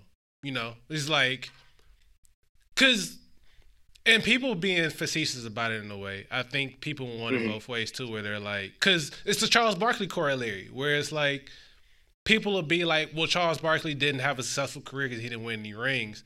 But then when it gets too harsh and it's like, well, he did win the MVP and he did make a finals. And it's like, no, he didn't win a ring. That's bottom Yeah, line, that's point blank period. He didn't win a fucking Yeah. ring. And so people want it both ways where it's like, well, you can't be too harsh to guys who didn't win rings. And it's like Kevin Durant would at best be like the number 25th player of all time if he didn't have a ring. That's just the game. Dirk Nowitzki would not be a top 15 player without a ring. That's the game. So I'm not mad at Kevin Yeah. for going to do it, but it's also like for him to also look up and be like, it's the exact same thing LeBron did. No, LeBron went to a team that was trash the year before, that needed his help in order to get better. They didn't need you, nigga. They needed Nicolas Batum. They- you made them unbeatable. You know, you know what I'm saying? Like that's different. That's totally different. So I don't think he ever really Yeah. comprehended that. Yeah, that and also just just as the team was already like and I know that like some people don't like the thing about the decision and all that stuff, but like I think the the the worst part about it, like comparing it to the Miami joint, is he LeBron's he is the LeBron I'm referring to had to bring Chris Bosh in. Like Chris Bosh was not already there. Like there was Right. only one piece already there. And that piece wasn't enough, bro. Like Wade alone was Yeah. not winning no games. It's not dog. enough. Whereas Kevin Durant, you're coming into a situation where literally they just won. Not only did they just win the ship, but also you're coming into where there's already two star, like all star level pieces in Steph and Clay, and then a very good piece in Draymond. And, Draymond might and that was Draymond's peak. That was when Draymond was Yeah. killer Draymond. So So it's. I know that that's his thinking, but it's, it's just tough to compare those because you're not you're not truly comparing apples to apples, and so it's just yeah. so yeah, number thirteen player of all time, Kevin Durant. Um and I mean, like I said, like those rings got him to 13. If he can come back reasonably healthy and put up similar statistics and do some shit in Brooklyn, um, he can climb even higher. I don't. I think he's pretty settled in the 13. I feel like the the 12 names I'm a list from here on out um, aren't moving, barring anything crazy. But yeah, we shall see. So I mean, I'll let you go ahead and list off yours. Uh, well, the the ones up to what 12? Yeah. So I honestly, I'm sorry about this. I know this this is supposed to be a perfect show. I miscounted when I was doing my thing, so I didn't oh remember. my So I god, ac- actually named two extra people that's that should have been in my. So really, so really, if I could just move my list up, it'd be J. Kidd was my honorable mention one, and uh my other one was Reggie Miller's my honorable mention two. So I do apologize for that. I say only to say because I was about to, I was counting because like, okay, I got my top and everything, but um the numbers that they're still going to be though in terms of my 15 through was I have uh, Steph. You did put Steph. Oh my god. Oh my god. Yeah, no, no disrespect to Steph at all. Steph at 15. I have CP3 at 14. Hmm. Dirk at 13. Okay. You put CP ahead of Steph. Ringless, Uh, yeah. acc- accolade-less Chris Paul. You put him ahead of Yeah. Oh man, and you know I am here to always shame him about no accolades. But there was a point in time that Chris Paul was considered the best point guard in the league for about seven years, and the only other person that people would compare him, not compare him to, but like go head to head against was Deron Williams out in Utah. But Chris Paul was a complete point guard. He led a New Orleans team, and, and led is probably. Uh, I mean, Chris Paul's still going Somebody- crazy. So I mean, if we're talking just Yeah. careers, it's crazy Yes. too. Um, I was thinking about that. Was did they just do that draft? Did somebody? I heard somebody just talk about that draft and how. Um, I mean, no shade to Deron. Deron had a very good career, made a lot of money, and won some stuff. Made a Western Conference Yeah. Finals. Um, made a finals with Cleveland. And he's a big player, but he's on the team. Um, I that to say that, like, even in the moment, I didn't get. So, we are Michigan State fans, bro. Yeah. They play Illinois twice a year. Mhm. I remember Dee Brown. I remember Luther Head. I do not remember Deron Williams, and Deron Williams went number four in the draft. So I just have a lot of questions about where the fuck Deron Williams came from. Even in the moment, dog, I was like, "Who is this light skinned guy, and why is he getting drafted higher than Dee Brown? Like that much higher than Dee Brown?" And uh, he was Bro, cold. we're on the same page. I, I want you to know that I I say that his entire career, and especially since neither one of the other two guys panned out in the Right, at all. Three years, maybe bouncing between like I think Sacramento and and Houston was his two more most successful stops. So I 100% agree with you, bro. Um, Um, So yeah, but I mean, so the Yeah. CP3 point, um, just the fact that he outlasted Deron after it was pretty neck and neck. Um, after all of that, yes. yeah. So let me, I, I will honorable mention Chris Paul. I did forget him. I will, I, I'd put him in the in the Nash range. I feel like him and Nash had pretty comparable careers. Okay. Just Nash, like you said, Na- Nash has an MVP that he didn't necessarily deserve. Um, Chris Paul, maybe. I, I think I was rooting for Chris Paul the year Kobe won. I think that's the Yeah, 'cause I think that was the neck. Wasn't it like oh? 08. Oh wait, oh seven, oh Eight. eight. Okay, yeah. okay. So that yeah, Oh, yeah, no. right. Because Chris Paul got second in MVP race Yep. that year. You're right. Yep, yep, yep. Bro, so. he was a, he was not only a walking double double, he was like what was it, like 28 and like Man, I love that Hornets team. That was my favorite team on that live on Live 08 because I would make my player as a shooting guard. It was me, Chris Uh-huh. Paul, Peja, David West, and Tyson Chandler, bro. As a yes, lineup, yes. No, I do remember that now. That was a very very solid one. Um, Uh, so yeah, shout out Chris Paul, bro. I, I did forget him, but um, good Yeah, good, bro, good, good pick, good you- pick. yeah, you can't can't beat that, man. Uh, um, go ahead.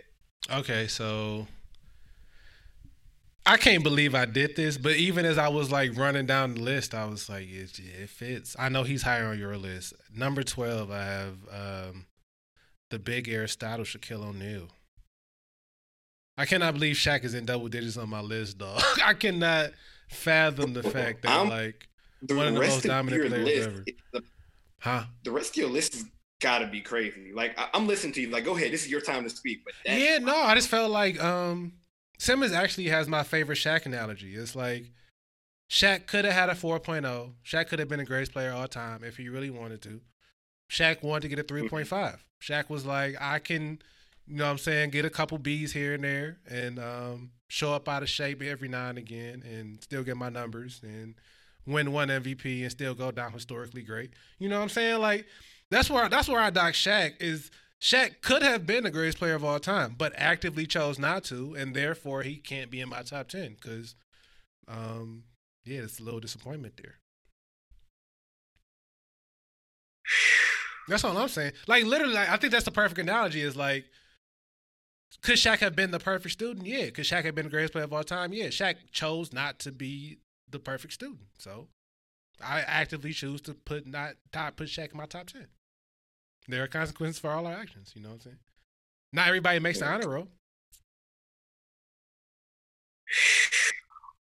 man. Um. Okay, I mean you. Yeah. like, Also, number twelve. Number twelve, kind of high. No, it's not bad. I'm genuinely not here to tell you what is amazing and not amazing to you.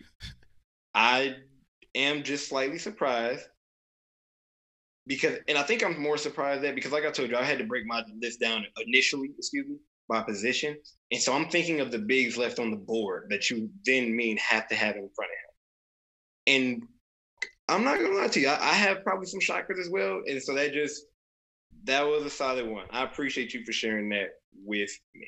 Okay. Uh, That's all I got to say, bro. All right. Yeah. What's your, what's Uh, your, uh, go ahead. You want you want to go to ten, or you want me to go? Yeah, I'll, I'll go to. So I guess um I'm thinking about mod, modifying some stuff. You go. now. go. I told you mine. Mine's kind of like cluster, so I'm kind of actually giving them numbers as I go. Like I, I have my cluster in like two and three, and I'm kind of like just giving them as I go right now. Yeah, I will, Like my top eight here. That's about it. So what I will do is um so I'll go eight to eleven because those just kind of like the old fogey list. Um, but in fairness, because I critique Shaq on being um a bit flighty here and there, I have Wilt Chamberlain at nine. I'll move him to eleven, just so him and Shaq can be bunched together. I feel like Shaq is just like the evolutionary Wilt. They both Mm. could have been the goats, but were concerned about so many other things, and um, still have gone down as historical greats. You know, Wilt Chamberlain put up 100 points in the game. You can't shit on that, but he also did it against um, people who worked as janitors in the day. So, not as impressive as I think we'd like to think it is in 2020. Um, Kobe Bryant had 81 against professional basketball players in 2005. So, uh, yeah. So, yeah, like I said, I'll put Wilt at 11, right above Shaq. I have the big O, Oscar Robertson, at 10. I have Bill Russell at 9, 11 rings. And I have, uh, uh, who is actually underrated now? Uh, Larry Bird at 8. I feel like niggas really don't think Larry Bird was good because this is the one time where like I actually feel like racism work is working against the like like reverse racism is working against the guy, bro. Where like so um there was this thing in like when, um Isiah said once upon a time that like if Larry Bird was just another was a black guy, he'd be just another player. Uh, Larry Bird was that guy, bro. Bird was elite, man. So um Bro, do you remember that quote that Larry Legend had where he was like, uh, whenever a white guy would check him, he'd be like, bro, what'd you do to piss the coach off? Because it's not the way that they're sending you over here to check me, bro. That is one of my favorite quotes of all time, bro. I promise that shit is hilarious, The legend is a go, bro. This nigga walked into the three point contest one year and said, "Saw y'all playing for second. and then Bro. wanted his warm up, dog. Come on, bro. Classic shit that- talker. If nothing else, classic shit Ultimate- talker, bro. No, that's ultimate disrespect for sure. Like I'm not even upset by that. I'm just like, how did you let that happen? Like, yeah, nah, that's uh that's real. That's real. Um okay. You I think that was number Yeah, that was through eight, eight, eight through thirteen, eight through twelve. eight through twelve? Okay. Mm-hmm. I think I'm at twelve right now. Let me uh where is mine at? So my twelve man. Um remember okay. Let me so my 12 here is and I kind of been flip flopping between these two people because they're to me they're just kind of like I got to put them together to be honest. It, it, don't make no sense for them to be together. Like I don't have anything other than I just over time. Um, so I have KD at 12, Okay. Bill Russell at 11, Oscar Robertson at wait did you get oh you did uh, but Oscar Yeah. Robertson at 10. Um, and I have if I'm you want me to go down to eight. Yeah, go to eight. Okay, I have uh so this is where it got tricky for me. Um I did have Akeem the Dream at nine. Okay. Here we go. It's about to get sticky. Let's go. I got Akeem the Dream at nine, bro. And then I had Larry Legend at eight. Okay. Okay, we we pretty lockstep here here to four. Now, now. I want King the Dream one was tough though, because King of Dream Dream for a long time was like in my six-ish range, and I was like, So I had to reevaluate. I'll skip ahead. Hakeem's at five to me for me. Um, like I said, I had a hard time evaluating the '90s. Only two people won titles in the '90s: Michael Jordan and Hakeem Olajuwon. so I'm kind of this is my opinion, bro. And honestly, Oh, yeah. Okay, no, I said that right. Never mind. Keep going. I'm sorry. Keep going. no, honestly, I kind of started looking at Hakeem in a different. I always appreciated his game, but a he has the best footwork of any big man. B, um, just totality of the career, and C like he was one of the first people who was actively like big men were going to work with him for like post moves. Yep. And that's when I realized like they're not going to Dave. I mean, people. Were, I'm sure people were going to David Robinson, but like when people would go to Hakeem, it was always like publicized. Like we we going to Hakeem Yeah. Olajuwon to learn how to become good offensive post players, and it's like that probably means something. If like all the other bigs are recognizing that this is the guy we should talk to. So yeah, I, I got Hakeem at five. Um, and six and seven is here. We're, herein lies the controversy. Num- number six is so I don't even know which in which order to say this. Number six is Tim Duncan. Number seven is Kobe Bean Bryant. I have Tim Duncan one slot ahead of Kobe. I have Kobe at seven. I don't give a fuck if you think Kobe deserves to be higher than that. Tim Duncan had a bet. So here's what I, I put this on Twitter the other day. Um, I tag Keenan in it because I want him to see it. Not not like to like tag you in it, but just so like we can No, get some no, you cool. But like, I think about I think about it like this. So I, I just run through names, right? And I'm not gonna give my top five away immediately, but I'm like, you got to get past a certain list of names, bro. And you Mhm. once you start naming shit off, like seven comes quick, comes really fucking fast, and it's like if I'm not putting him above Tim Duncan, like I said, if Hakeem is, if, if I get to Hakeem that fast at five, and I can't put him above Tim Duncan, seven's reasonable. And I feel like to put him at three is just like recency bias. This is idea that like he was the closest thing we had to Michael, and it's like cool. There are still people that like are better than him. I don't know if like I don't I don't know. I don't know. I feel like Kobe it's almost like the myth of Kobe has elevated him to three. When I felt like if he was still alive, seven would be totally reasonable. You know what I mean? Like maybe maybe I was underrating him because he was still alive. But I feel like in death, seven is totally fine. Like why does he have to be any higher than seven? The only thing that I would disagree with your reasoning on is I do think that the argument has been made plenty while he's alive, especially by and uh, when I say this, this is more in a joking way, especially by your friend Zach, that he is a top three, if not really Man, top two. he, Zach has him at two, bro. And that's the thing. Yeah, is that's I know, I know, but here's my thing. Here's the only thing that the reason why I disagree with your reasoning, not your not your actual pick, is that I do think that people, even when he's alive, consider him to be top three. Like even the people that like hated LeBron and stuff like that. But based off like, what okay, though, bro? He won two Finals MVPs. One he didn't deserve. He has five rings, and and that's the thing is like, so you try to parse all this shit, and it's like, I think we talked Well, about didn't this. he have the most? He's, Hmm? he's like tied for the most All Star games ever. I think. I think he's got the most All Star MVP. Yeah, so they like, did the Finals don't get me wrong, I'm for him. disagree- like I'm not arguing your pick. I'm just the reasoning why people pick Kobe. I'm not like I'm not mad at their reason. You know what I mean? Like people have been saying that for years. Like No, people were saying that while he was this still playing. generation's Jordan. I totally understand it. I just don't know why that immediately makes you the second greatest player of all time. You know what I mean? Like, so I mean, I'll just go ahead and spoil it. Like, I got Magic at four. No, no, Magic no, is so much wait. better than okay, my bad, but Magic is so much better than Kobe to me. Have has nobody ever watched Magic Johnson play basketball, dog? Like watch watch 1989 Magic Johnson and try to tell me that like he would not wax Kobe. I'm sorry, but I'm just I'm at a loss, man. like I loved watching Magic, bro. Loved. And I feel like there's this thing with Magic where like he's smiling, he's Gary, blah blah blah. Magic Johnson's a fucking killer, bro. There's there are so many stories about.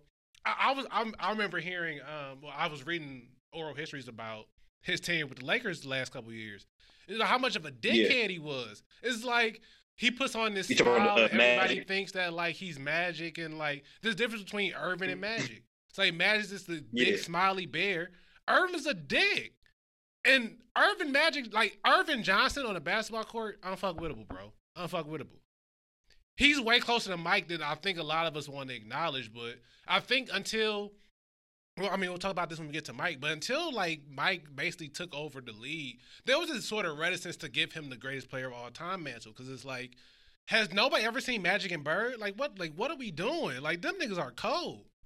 And They are. I think that 30 for 30, I think did a good job about showing it. But I also think in for a lot of people, the people that we speak to, like the people that are around our age, um, that you know, like like let's just say 30 and under, basically, like it's about what you also have seen. Yes, we have uh, like access to seeing some of these old things, but like like when we seeing things live and in the like in kind of like when it's going on, we have memories about when we actually saw it the first time. We're like, ooh, shit, uh, you know all that stuff. Where you don't have that with Magic Bird, like yes, don't get me wrong, I, that that it does take away from me, and it should take away from me because like things like this, no matter how objective we are, are still based on like how we felt when Right, watching right, it. right. We're comparing it to your other opponents. Like, yes, Magic and Bird head to head was probably some of the best basketball in NBA here. Like, if somebody's you know right now in good health, good memory, and everything is 45 years old and can remember all that, they probably would tell you that that's probably the top four matchups they've ever seen in their life. Mhm. Great, no argument here.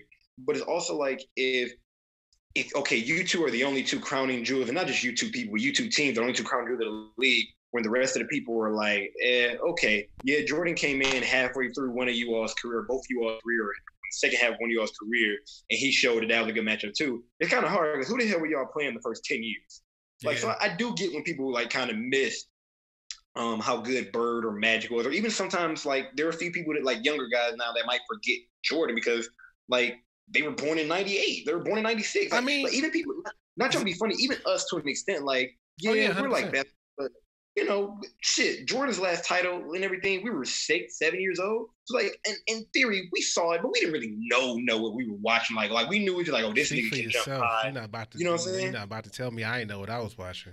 Come on. I mean, no, you can tell when somebody's really good. Like I can tell that somebody's putting up. Like I can see numbers. I can see they're doing well. But you don't understand the game. Like you, even if you look at something at 15, like you know what I'm saying, like six compared to 15 years old, it's still just a different level of what you're watching on like for sports. That's just more so what I mean. I not saying will you have to be a master of the game or anything. I will say for Mike though, and I feel like we've just been stepping on like the Michael Jordan conversation we'll eventually have later on. He's number one. Spoiler alert. But like, I, that, that's the thing about Mike, bro. Is um, I want to bring this up too. I remember watching the game a few years back. I was we still on uh, we still in Rosedale, and I was it was like the third quarter, and I can't I don't I can't really remember if Mike didn't have the help, or if it was just like an important game where he wasn't passing.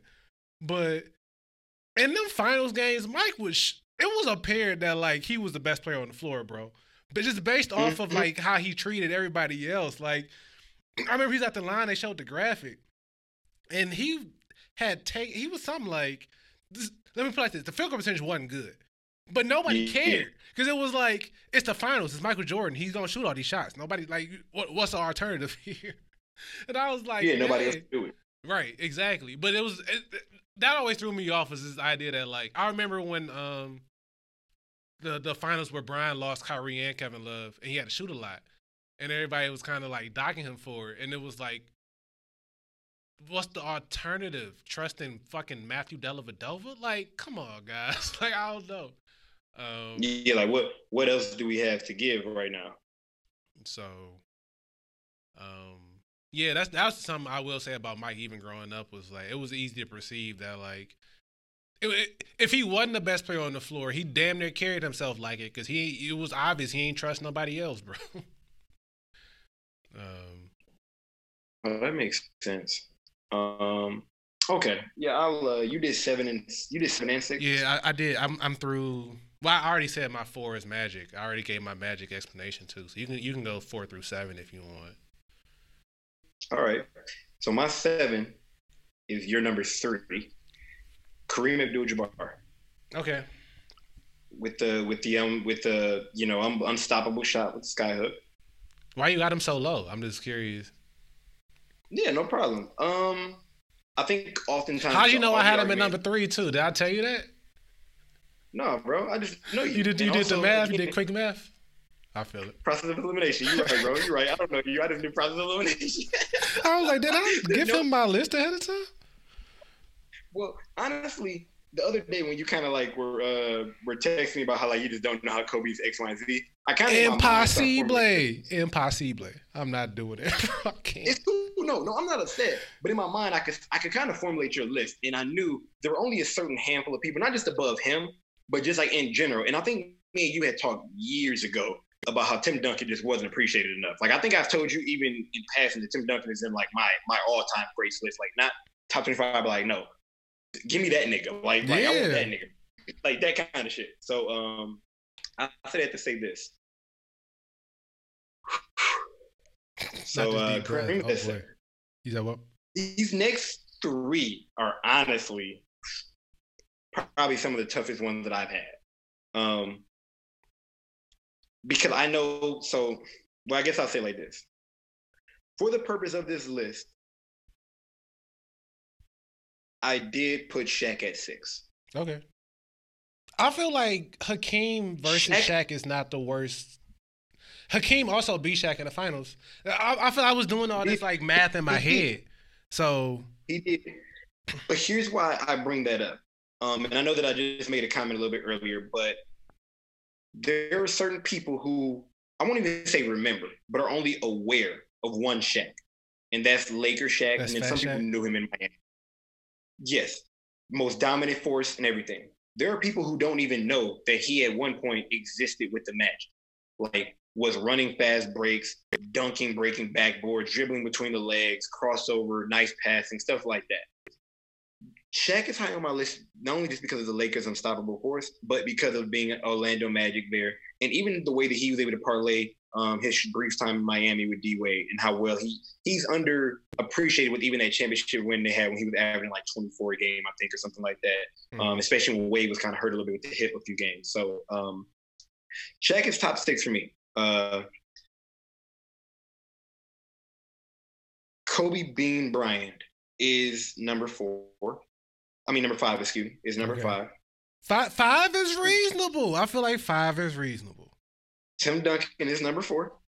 Um, and that's where it always like Shaq and Tim Duncan. I know that I know that skipping the five spot per se, but Shaq and Tim Duncan have always been two like bigs I've always split between. Mm-hmm. Just because like we call Tim Duncan the big fundamental, but I really feel like skill wise, like Shaq had more skills. They they both were pretty poor at free throw shooting most of their careers, and I think if you just go down the percentage, Tim Duncan was Tim like would have a, Tim Tim would have. So here's the thing: is um, Shaq was consistently abhorrent. I don't think Shaq ever got above sixty percent. Tim would Correct. get to like 75%. And then like I watched um the Pistons finals. He was breaking good lord, he couldn't make a free throw. I was like, that's pretty there much why we almost won that series because he could not make free throws. I'm like, you keeping us in it yourself, dog. Yeah, like they they were really hacking him, and so I just uh I just remember that, and so I really just say that to say that it was um I've always kind of gone between them with free throws. I guess kind of breaking the tie. sometimes. Other time I'm just like, don't get me wrong, nobody was really stopping stopping Tim Duncan, but no, you were not stopping Shaq. Like he was moving through you. Um, so those are kind of two people I've always uh, going back and forth between. Um, we can do top three, and well, you really we well, I've kind of said your third, and then your number one. You already said, but give us your top three and your reasons for positioning them there. Yeah, so three is Kareem. Uh, it's pure numbers play. I think that um at retirement, I don't. That's the thing. So Kareem has somehow always been like the number three player of all time. I feel like no matter when, what era, I feel like when he mm-hmm. retired, mm-hmm. um, nobody thought he was better than Magic or Bird. I feel like in his peak, nobody thought he uh-huh. was better than Russell or or Wilt. I feel, you know what I'm saying? I feel like there was never a point in time where like I felt like he was always the best player in the league per se, but I feel like, yeah, like generally speaking, historically there were always like sort of monoliths that he had to sort of climb that he either couldn't climb or then were surmounted by like more popular players. I feel like Kareem was always Kareem was like death and taxes. You know what I'm saying? Like he was gonna come in, give you 30 and 13, no shit you could do about it. But like he wasn't always uh-huh. the most exciting player. His, I mean, the skyhook is his signature shot. Like who gives a fuck about a shot? It's a skyhook. No shade. Like it's an effective shot. Yeah. You average 30 a night, but who cares about skyhook? Um, yeah, I never. um Oh, and I, I don't mean to cut you off, but uh, you had asked why I kind of had Kareem where it was, and um, yes, most unstoppable shot. And I know a lot of people, like older people, try to point to they had to like disallow the dunk because he was like like they had to disallow. Oh yeah, they did ban the dunk in college because of that. Yeah, but I don't like stuff like that. Is kind of to the point we said earlier, like yeah, but you were playing against people that were like four feet tall, that were in the farm, and I know to an extent it's not your fault that your competition is superior. You can only beat the people that are in front of you, whether that be at a rec league you know, professionally, whatever. I get it. I do appreciate that. And Um, I still think that he would be good, like to an extent, in most areas, not all areas, but most areas, especially now. You know what I mean? But that's one of the reasons why, because it's just like so much of his predicated him being so much larger than people. When Yeah, we're talking about that's true. college career, basketball, stuff like that. Um, so that's why. That's true. I I don't disagree. I think that um his '80s run sort of bolsters his case. I think ev- everything you saying, everything you saying, definitely applies to the '70s. Like whatever. But um, I think after his Lakers, after the movement to the Lakers and winning all those chips with Magic, I think that definitely solidified his status as a big game dude. And he won. I mean, even as a fucking zombie, he won the '87 Finals MVP. Bruh, You know, as a literal shell of himself, like with no knees, basically. So you gotta respect it. Um, yeah, number two. So when I so uh, in transparency, when I first made this list on January 27th, I had LeBron James number one. I did. I um, just totality of career. I think we forget sometimes that Michael Jordan like only played 13 years and um, lost one of those years to a really significant injury. So he really only played 12 years. And hmm so I posted this thing on my IG stories uh, yesterday. Uh, blurb from Okay. something I wrote about. It was it was a larger piece about the Oklahoma City Thunder breakup um, when they traded James Harden, and I was just kind of trying to like trace my sort of basketball fandom through the years. And yeah, I grew up a Bulls fan, which is weird growing up being from Detroit. But Yeah. I I guess like the the things I remember as a kid were the Gatorade Be Like Mike commercial. I could dream, be Still- like me, still a like classic. Mike. Man, that commercial was uh, iconic, dog. So between Mm-hmm. that, his face was everywhere. I don't know why I want, knew I wanted to be a basketball player when I was like 36 months old, but I knew like immediately it's all I wanted to Hey, first off, I can't stand you for saying 36 months, okay? Just in case you didn't know. That's all I wanted to be, like, can't stand. Yeah, why could you say three years? Cuz, nigga. Anyway, um, yeah, so like I remember like I was obsessed with that guy. Obsessed. And it's weird to think that like um this is kind of I guess a decent segue into the into the um we can talk a little bit about the documentary to close. But to think that like I only saw gener like you said generously, I only really remember 97 98. I vaguely remember the 97 finals. Don't really remember 96. Didn't see any of the first three-peat and I'm so fucking beholden to Michael Jordan. It's like I didn't Uh-huh. even get to see the good parts, bro, or like the super iconic parts. By the time I got to Mike, he was a fadeaway specialist. He didn't even dunk on niggas no more. I I do remember thinking like, by the time I was able to grasp that Michael Jordan used to be above the rim like that, I was like, huh? All he do is fade away on niggas now. Like, I I remember wanting to be a jump shooter because of Michael Jordan. So to learn that like as a as a baby, he all he did was like elevate. I'm like, not uh, not true. No no no. So to me, that almost speaks to the fact that like he had three separate acts, though. He had like the first part of his career where he was just like all entertainment. Then he finally started winning Uh-huh. shit. And then he was like, "This bores me. I'm gonna go play baseball for a couple years." I was listening to this podcast. So this is also another reason why I want to do this because um, I feel like I've only heard no shade to. I mean, not to make it a race thing, although it is a race thing. Like, but I haven't heard any black men talk about the importance of this documentary yet, bro. I've only heard like white people talk about Michael Jordan. And I'm like, no offense, but I'm sure he was important to black kids nationwide. like, I mean, you know what I'm saying? Like, he was very Bro, iconic to us, man. thing. So, um, yeah, like to think that I didn't, I don't know, I didn't know none of those, like the the first or the second act, and I just and I I got hip around. I guess Space Jam was a turning point. I don't I don't really remember honestly. I'll be honest. I, I remember.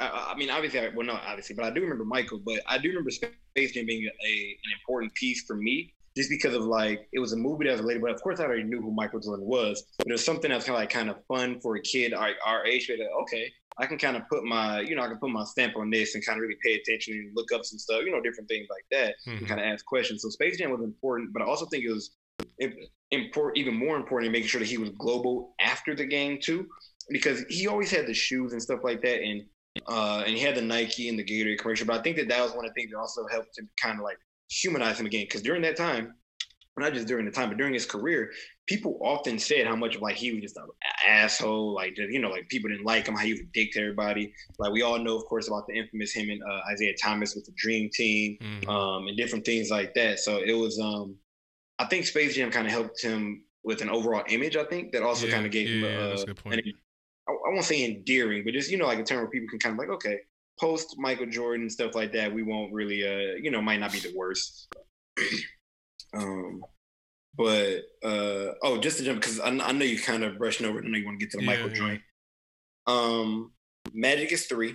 Okay. Uh, I want you to know that I decided Ma- Magic was three last night. Like this was this was actually something that I Let me put the microphone down.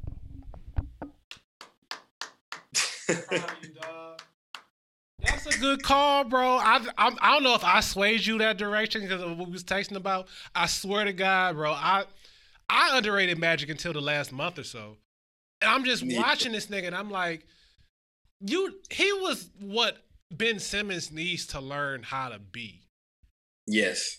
Cause Magic Yes. couldn't shoot, but it didn't fucking matter. like, I, but it it matters with Ben Simmons in a way that it never mattered with Magic. You know? Yeah, I don't. I don't know. I don't know. I always say, like, just in that quick comparison with Ben Simmons, I always say the one thing that made Giannis not only made Giannis uh, almost unstoppable, excuse me, but what made this team better is that Giannis learned like he just has to be willing to shoot those jump shots. Because if you can make one of every four or so those jumpers, teams then have to at least semi respect you. Like they might not run out there to, to run you off the line on a three pointer, but like the fact that teams are literally when you're 18 feet from the not a three pointer, but 18 feet from the basket, are still sagging back eight more feet. That is that's an issue. And Ben Simmons, you're not as uh your team isn't as equipped as like that Celtics team when Rajon Rondo was doing and stuff like that. So Man. that's probably my thing with that that side tangent. But to finish up this portion, Michael Jordan is Michael Jeffrey Jordan is number two. Whoa! This is an upset. I I never figured I you'd be the one to do this. This is incredible. You put Yes, LeBron uh, James at number one over Michael Jordan. I need to hear this one. Uh, I did put LeBron James over Michael Jeffrey Jordan. That is and incredible. this is something, uh, to be quite frank with you, that I've probably had. I- I think I've had LeBron James number one, honestly, for probably the better part of about, probably the better part of about three or four years, to be real. Like this is this isn't a new never, new revelation for me. Um, but I'll point to a few things, like just a couple things to me that kind of sways it. Longevity. Um, I, I do understand that Michael took two years off on purpose, so I, I don't discount that. Um, but outside of, I mean, you have probably hit on this a couple times. Outside of last year, LeBron hasn't had any like real injury, which is you know, knock on wood, hopefully continues going or whatever. Mhm. Um, you you specifically even brought this up where year 17, which is this year, 2019, 2020, LeBron is arguably the best or second best LeBron we've ever seen. I still Period. I still want to do all time people. That's another thing I want to Yes. do. But yeah, I you, know where I stand on this LeBron season, bro. This is Yeah. top two. This is top so, two. The fact that 17 is, is one year, um, I know a lot of people will try to like immediately respond with he's lost more finals and stuff like that. So similar to like everybody else is missing sports, everybody's been doing throwbacks or whatever. I literally saw a tweet maybe maybe within the last week that showed the top eight people on that Cleveland team, the 09 year that they went to the finals against the uh, uh, the Spurs, or no, that was 09, 07, excuse me, against the Mhm. Spurs. And arguably, I know Mo Williams is on that team, and a lot of people will like him. Arguably, if not Mo Williams, so Zydrunas Ilgauskas was the second best player on that team. Like, that team was bad, man. I I was mean, very I I get Um, so caught up on um the fact that they beat us so so so. resoundingly. That's my next statement, bro. We we watched. I think this is the same year. If it's not, it could have been the year prior. I could be wrong, so feel free to like correct my dates. But I watched, and I, when I watched, I mean, I, I sat there and did not move. I watched him score 25 straight points against the Detroit Pistons that were Eastern Conference Final champ, that were Eastern Conference champs the Nah, year before. I remember where I was at. just- I, yeah, I no, no, I remember I everything to the exact moment. He scored 25 points, and I think it was 28 of the last 30 points, including Mhm. overtime or whatever. We sent the double team at him a couple times. I don't know why they didn't triple team him, but they sent a double team at him a few times. Like, dude goes down the lane and just fuck it. So Literally That- all he did. I I remember because I, I was in I was at my boarding school. I was yelling at the television because it was either Yeah. Tayshaun or Jason Maxiell. I remember this vividly, and just being Yep. like, Jason Maxiell, if you don't get your fat ass in there and take a charge, like take a charge, Yep. and they would just get out of his way, and I'm like. Is he that powerful coming down the lane where y'all are scared of him? Like I, I was, I was, I couldn't, I, I didn't know, I didn't know. Yeah, bro, th- that was a night where I had to stop fronting on boy though, because up until that moment, I just knew he wasn't gonna have a oh, better knew career he- than Carmelo, or at the very least, him and Carmelo were more equals than we wanted to acknowledge. After that, I was like, never mind. I, I remember that. I never forget that. Um, and then uh, uh kind of like the last thing really is more so just like uh, a quick OD to what we were talking about earlier. It's like by no like Jordan is a very good, very good athlete, probably even great athlete. You know what I'm saying? Like, of course, we hear about the struggle with baseball, but like he he did other things. Like we could see the things he could do when he did dunk under jump, all this stuff.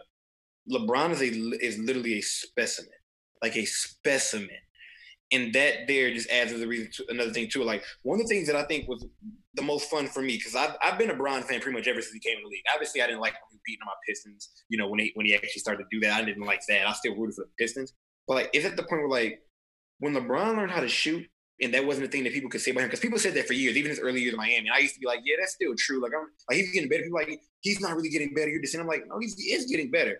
When he actually learned how to shoot and was like consistently hitting, like we crack jokes about that weak, uh, that weak little side step, step back shit that he does. Not even kind of half looks at the ball and drag his foot.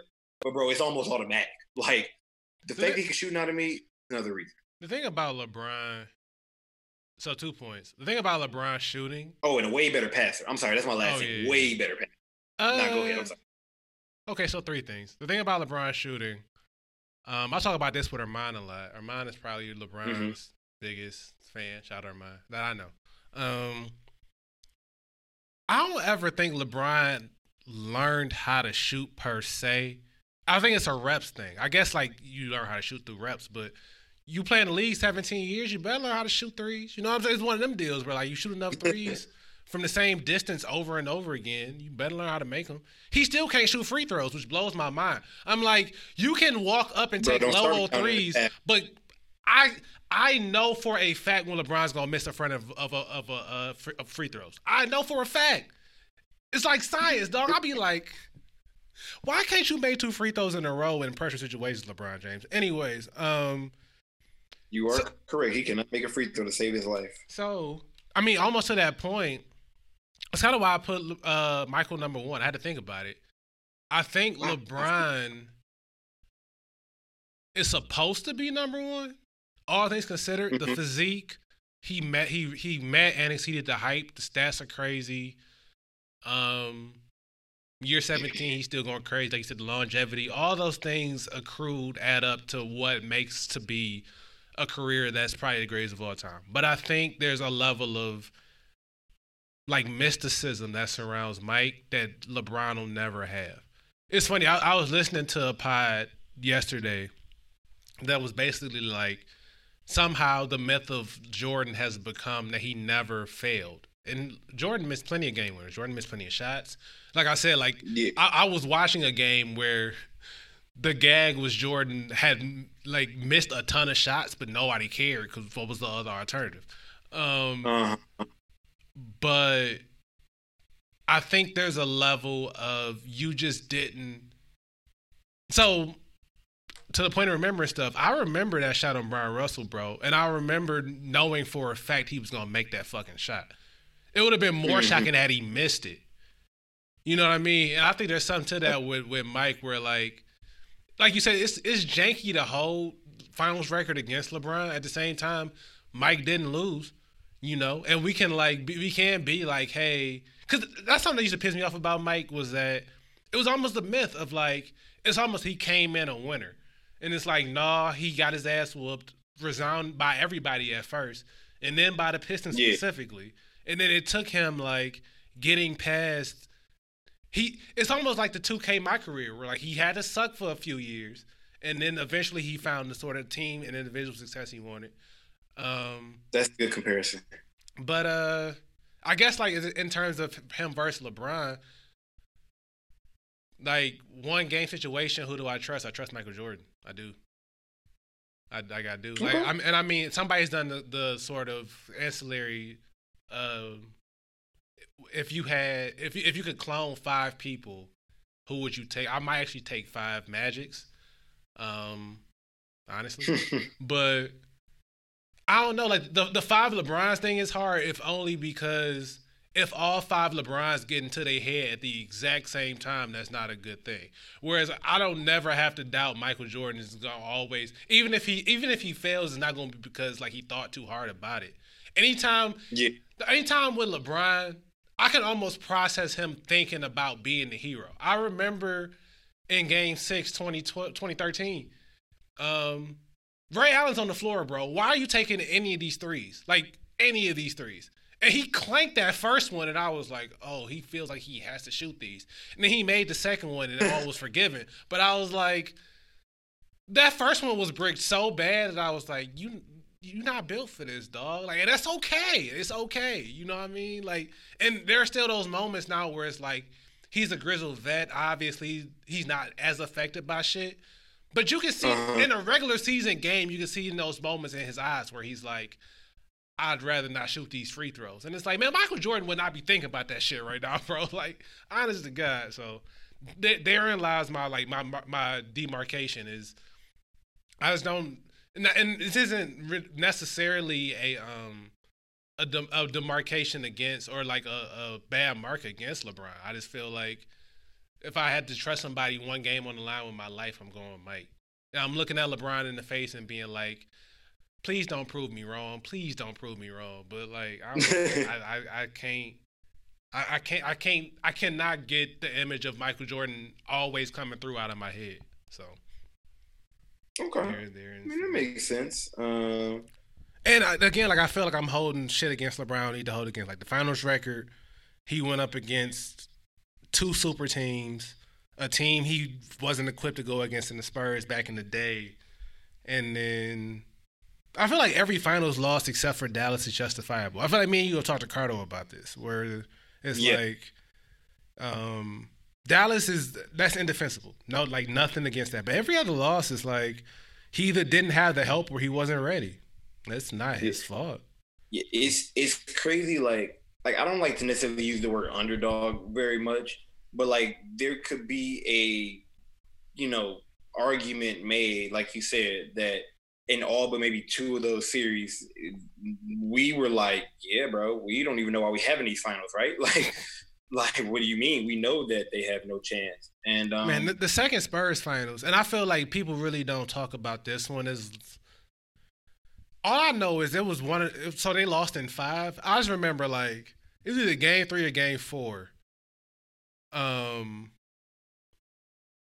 San Antonio wasn't missing. Like literally wasn't missing. It was like rotate, rotate. It was it was drive, kick, rotate, rotate, open man, make. It wasn't even a miss. Like they would Yeah. get the open look on the wing, and it was going in every time. And I'm like, Like I, re- At no, I this remember them point- being up. The game you're referring to, I remember them being up like by 25 in the first half. Like they were they first were half, like big in the first half. quarter, bro. Yeah, It was bad quick. I was like, oh my god. And then yes. I, it, it might have been game three because game four is pretty much the exact same thing. At which point I was like, if they just gonna get open shots and make them, what are we doing? Like that.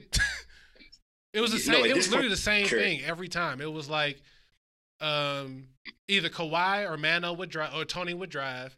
They rotate to the corner, swing, swing. That left wing would be open. It'd either be Boris Diaw or Kawhi or Manu. Open three. It's like or Danny Green. Open three. I'm like every time, every single time. Yup. So, yeah, I mean, th- those are always two. Like that's gonna be something that is uh that'll be fun. I think for years to come. I think obviously, well, you know, at this point in time, if they ever let us play the next season, you know, let us finish this season, which I doubt. If LeBron wins one, people will find a way to put an asterisk on it. Just you know, you know, whatever, because something stopped, and you know, people change, whatever the case is. Uh, I'm actually surprised more people didn't try to put an asterisk on the lockout one, the um the Thunder one. If only because people people fake tried to put an asterisk one on the '99 one. yeah, with the Spurs. Yeah, and by people I mean Phil Jackson. So um yeah. Yeah, I was Uh, actually a little bit surprised that there wasn't more of a of a this this ring is a half a ring for LeBron, uh, especially because it was his first ring, and that's when niggas was still like hating on him not having a ring yet. So I was really looking for like the oh LeBron still really hasn't won the actual ring rhetoric. It never really popped up. Yeah, I mean, history will only tell about the championships.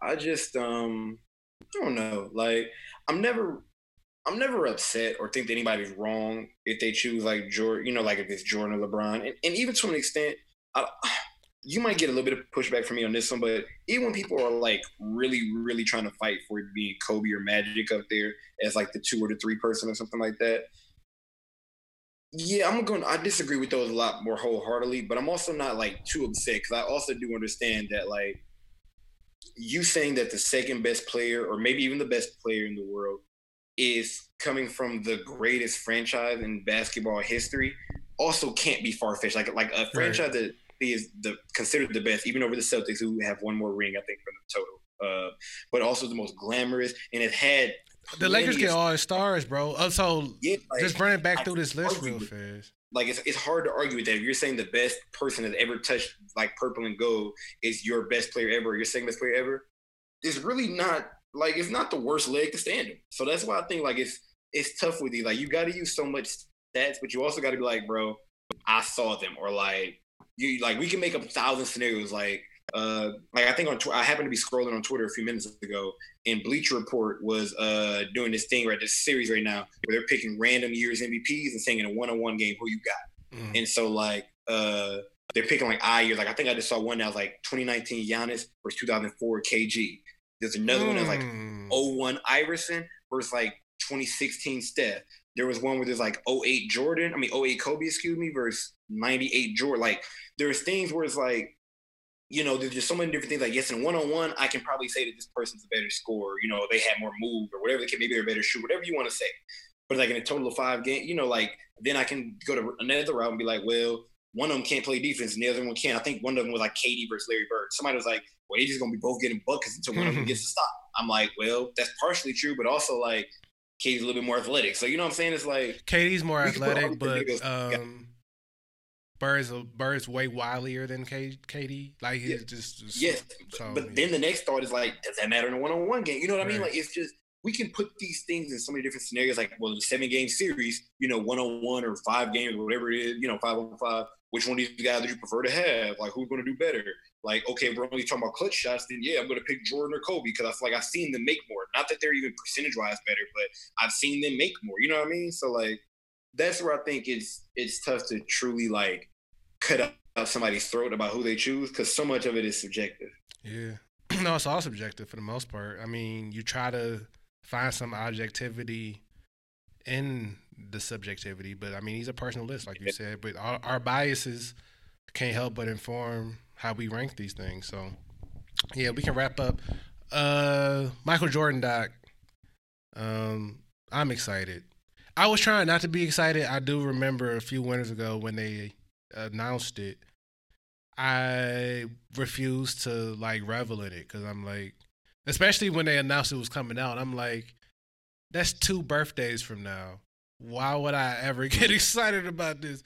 Um, but yeah, now that it's here, I can actually get excited about it. So I was telling Rihanna in in our lost episode that um, I know Jordan has complete control, so that does make me a little bit nervous about how transparent he'll be. But I did hear that um, he drank something dark during his interview, so hopefully that loosened him up. That's cool. Yeah. So, um, just in terms of the things that I've just heard in the last couple of, like days or so, because I've also tried not to watch any. quote I don't, bro. I don't know nothing. I don't. I haven't seen any trailers. I haven't. I don't know what none of the episodes are about. I don't know Yeah. shit. I'm just gonna sit down tomorrow. Yeah, I saw last night. that I think SportsCenter or E ESPN like dropped five minutes of it. I said I don't even want to watch that Mm-mm, five minutes. I want to watch. No, I want everything to be fresh to me. I don't want to anticipate nothing. So I said it to say I did hear that he okayed it. He actually they had been trying to get him to do it for years, Yeah. like year years. He okayed it after the Cavs won the championship in 2016.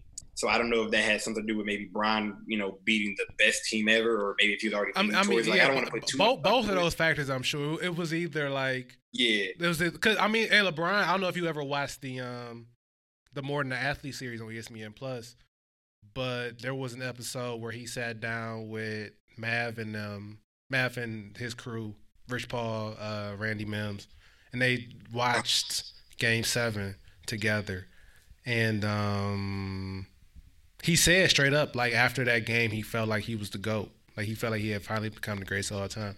So I can Yeah, see how. Michael would definitely be like, "Yep, gotta protect the legacy. Fuck, fuck the bullshit."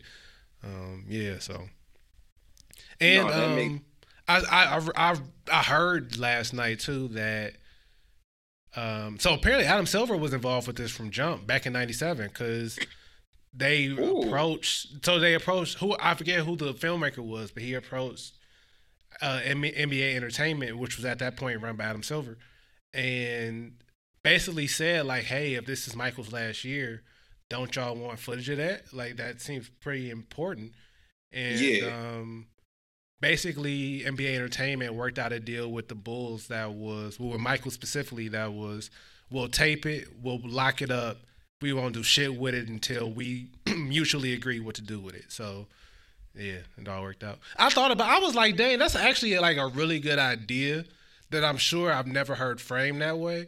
But it's like, bro, that's forward thinking. Like that, like Yeah. especially when you think being 98, 97 or so, like that's crazy to have like especially like with don't get me wrong, like we had camcorders and stuff like that, but like with technology kind of being what it was, to think about that, like But it's almost like, how do you guarantee? I guess like I'm thinking nowadays, considering smartphones are everywhere, people recording everything anyways. It's like I feel like we are always kind of prepared to be recorded. You know what I'm saying? Like we're always trying to be our best selves all the time, just in case we're Yeah. being recorded. I feel like in '98 that wasn't a thing, and so I'm sure Michael Jordan A didn't want to get recorded at the beginning because he was like, "Yo, that's mad invasive." So for them to come to him and be like, "Hey," just be yourself. We ain't gonna do shit with it. I, I don't know. Yeah. That, that's kind of where my head is. It's like I hope we get the truth, truth, because it's like if at Yeah. any point he's looking around like all these cameras around me, I gotta like be buttoned up a little bit. That's gonna ruin the documentary for me. Uh-huh. Um, I need to know everything. I need to know. I was turning around and like I need to know him and Scottie's actual relationship. I need to know how much Scottie legitimately. I'm sure they got along fine, but also Scottie was competitor. Scottie had those two years where Mike wasn't around, where he was the best player on the team, and all of a sudden Mike Mhm. come back and is immediately the greatest player on earth again. That's gotta br- bruise Scottie's ego a little bit, just a just a little oh bit. yeah, So I, I Yeah. want to know that. I want to know how the fuck Dennis was getting along with everybody. Like I want, to I just want to know the real stuff. And if we're not gonna get like human relationship shit, I don't care. They want to type. yeah. Like I, want to know what everybody's reaction was to him coming back, like this being the end, like did, did people were people doubting because if I remember right, uh and during that time he was like he was getting up there in age. I think he was like 35 or 36 at this point in time. But Mhm. since he had just announced retirement like a few years, like I wonder if people like, nah, bro, he gonna just, you know what I'm saying? Like he's not really retiring this time. Like like so that'll be important for me, or not important, but just something I would be interested in. But I also like you said being about, about being authentic, I just I think it was easier to sell to him that it's gonna be authentic because it's like, well, we're not gonna release it right now. right. Like that's the thing. Like even like if we if we lock this up in five or ten years, when you do whatever your de- endeavors, like let's say if Jordan had to back his mind in, he wanted to be a part owner or a coach or whatever, like we can let this out later, where like that stuff probably doesn't matter to you, but you can and you can be more reflective of it. And I think that's mm-hmm. another reason why it probably was easier for him because like you know what, because as much as we all say like LeBron is kind of like this this perfect you know person when it comes to social media. He'll, he, you know he'll do some outspoken things sometimes, whatever. But like it's still kind of always like you could tell that he's aware of something going on.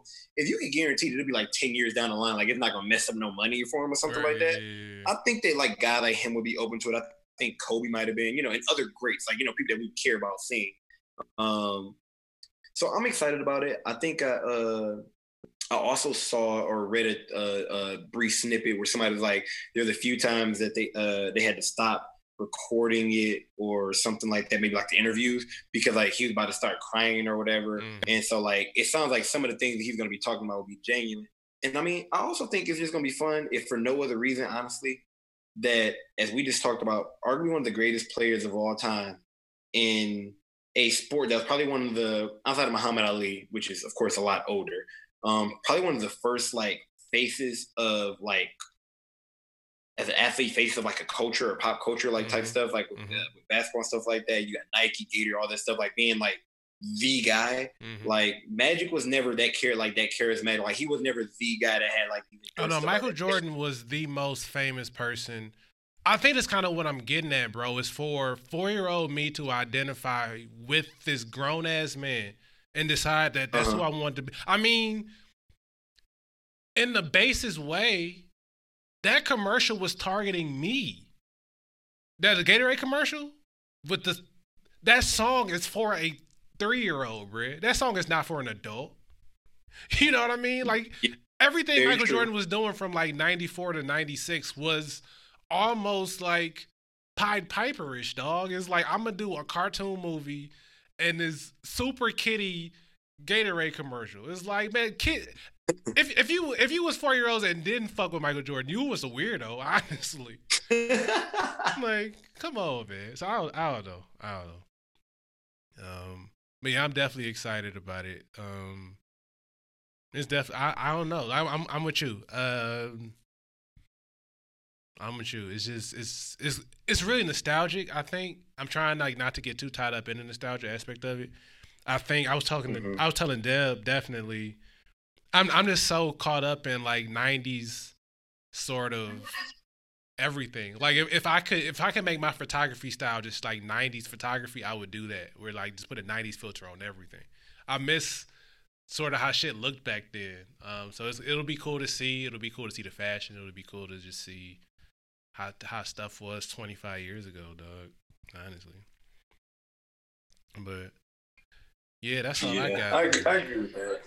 That's all I Yeah, got. no, that'd be cool, man. So um, I feel like we talked for eight hours, which I mean, Something like that. gotta- and I'm not I'm not editing none of it. This is going up as is. Yeah, I see. it's one of the ones you just got to be like, bro. Here's here's the part that y'all really gonna care about. Like this is where 15 through whatever might have happened. Yeah, I'm like I might have to timestamp it, but other than that, like this is not getting edited. I was going because I'm actually going to um do a post show interview talk deal tomorrow with um my homie Jeremy who lived in Chicago during the Oh, during this okay. era. Yeah, so I'm excited to talk to him about it. So I was gonna tack this on to talk that tack that on to the end of this, but that might be its own separate podcast at this point. That, that might be one of those one of the people like, you know what, bro? I'm gonna just put that on in the background as I'm cleaning. You know what I'm saying? So Hope I hear influx in voices when it's time to listen. Right. But yeah, appreciate it, bro. We will. um I think I sent you the list of all my other ideas, so we'll Yeah, circle sure, man. back with others. Keep me in the loop. This is about all. This about all I really get to do is some face, you know, uh, some FaceTiming or whatever type interactions. And shoot, we ain't doing no podcast. Yeah, we'll talk about that. Um, you show me a list so I can make some some sort of content. I got you. I'm just shooting it, shooting it to you in order because I, I know I messed up in the beginning there too. So No, it's all good. I feel like people go. That's partially why I want the list too to help people follow along. I feel like they're gonna be listening to both of us. Like, are we on number eleven? yeah, it was a few times where I jumped around. I was like, I feel like I said a number twice, and that's when I had to start counting. I was like, you idiot, you didn't erase the honorable mentions because, like I said, I didn't have them all numbered. Like. It's all good. Yeah, I, I might. I might. I mean, like you said, we we doing nothing but twiddling our thumbs, and I was like, I might just go ahead and do a write up for mine and like do actual explanations for twenty five. So we'll see. That would be cool. If you feel compelled to do something for uh what's com, you know what I'm saying? Want to write something up short? Nah, I mean it wouldn't be. That's the thing about short is when I was doing the um the songs of the year, I was like, all right, 25 songs, 100 words. That's short. And then every, not every song's gonna be 100 words. It's gonna be like 200 words here. I might have more to say about some songs. It ended up being like 4,500 Mm. words. I was like, I haven't written 40 4,500 words in God knows how long, bro. So that's the thing. Like if, if you if you just start feeling it, that's why like a lot of it. At least when I used to write, 'cause I used to like write important stuff. Like when you feeling it, like if it's something that like, for lack of a term, moves you like kind of emotionally and more so just like Yeah. about talking about it. Like like the songs that you have an attachment to. That's probably a better way. Like not just the songs of the year because it was a good song, but the songs like that you like. No, this is not only a good song, but like it reminded me of this. Like it's this moment that makes it so great. right. you just keep writing, like you be forgetting about it. When it's just like, oh, this is a top 100 song. It had a dance to it, so obviously it's really good. Like, you know what I'm saying? That's Exactly, easy to kind of move. Yeah. And I mean self self explanatory versus like I want to explain. You know what I mean? Those are the difference. Yeah. So yeah, appreciate you, bro, bro. Um, we'll probably link up again Uh, not end of this week, next week. So, yep. Hey, bro, I'm here, man. Show you take it easy, bro. Stuck in the house. Yeah, let me go get some food. All right, bro. Thing. Peace. Yeah. All right, boom. One more time. Thank you to Keenan for coming on the show. He'll be back in the next few weeks or so to do the next episode of this NBA um, series that we have planned out for you. Uh, please listen to my pod with Jeremy Hurt of Let's Talk Bruh. Um, we recapped episodes one and two of The Last Dance on Monday evening for Tuesday. And, um, and Jeremy is a Chicago native. So if you haven't listened to that pod yet, he has a very, very intimate perspective of that Chicago Bulls dynasty and that run in the 90s. So I really think y'all, you'll enjoy that that conversation as well. Um, listen to Keenan on Albums of the Decade. Listen just to the first 12 episodes of the Albums of the Decade project. Um, season one, like I said in the intro, is in the book. Season two is currently in production. So looking forward to getting the next 12 out to y'all this summer. And um, yeah, check out everything happening at whatsuitshim.com. Um, our social medias at whatsuitshim. Um, and you can find all the social medias if you just go to at whatsuitshim everywhere. So yeah, be back next week with some more pods. Um, should be back with Miss Ryan and Morgan next week. So, yep, looking forward to talking to y'all then. See y'all then. Detroit's own miracle, the golden kid, and everything I am must be what Detroit is. I'm Detroit's own. Yeah. I'm Detroit's own. Yeah. I'm Detroit's own, blessed and it owns my love. And everything I am is what Detroit once was. I'm Detroit's own. Yeah. I'm Detroit's own.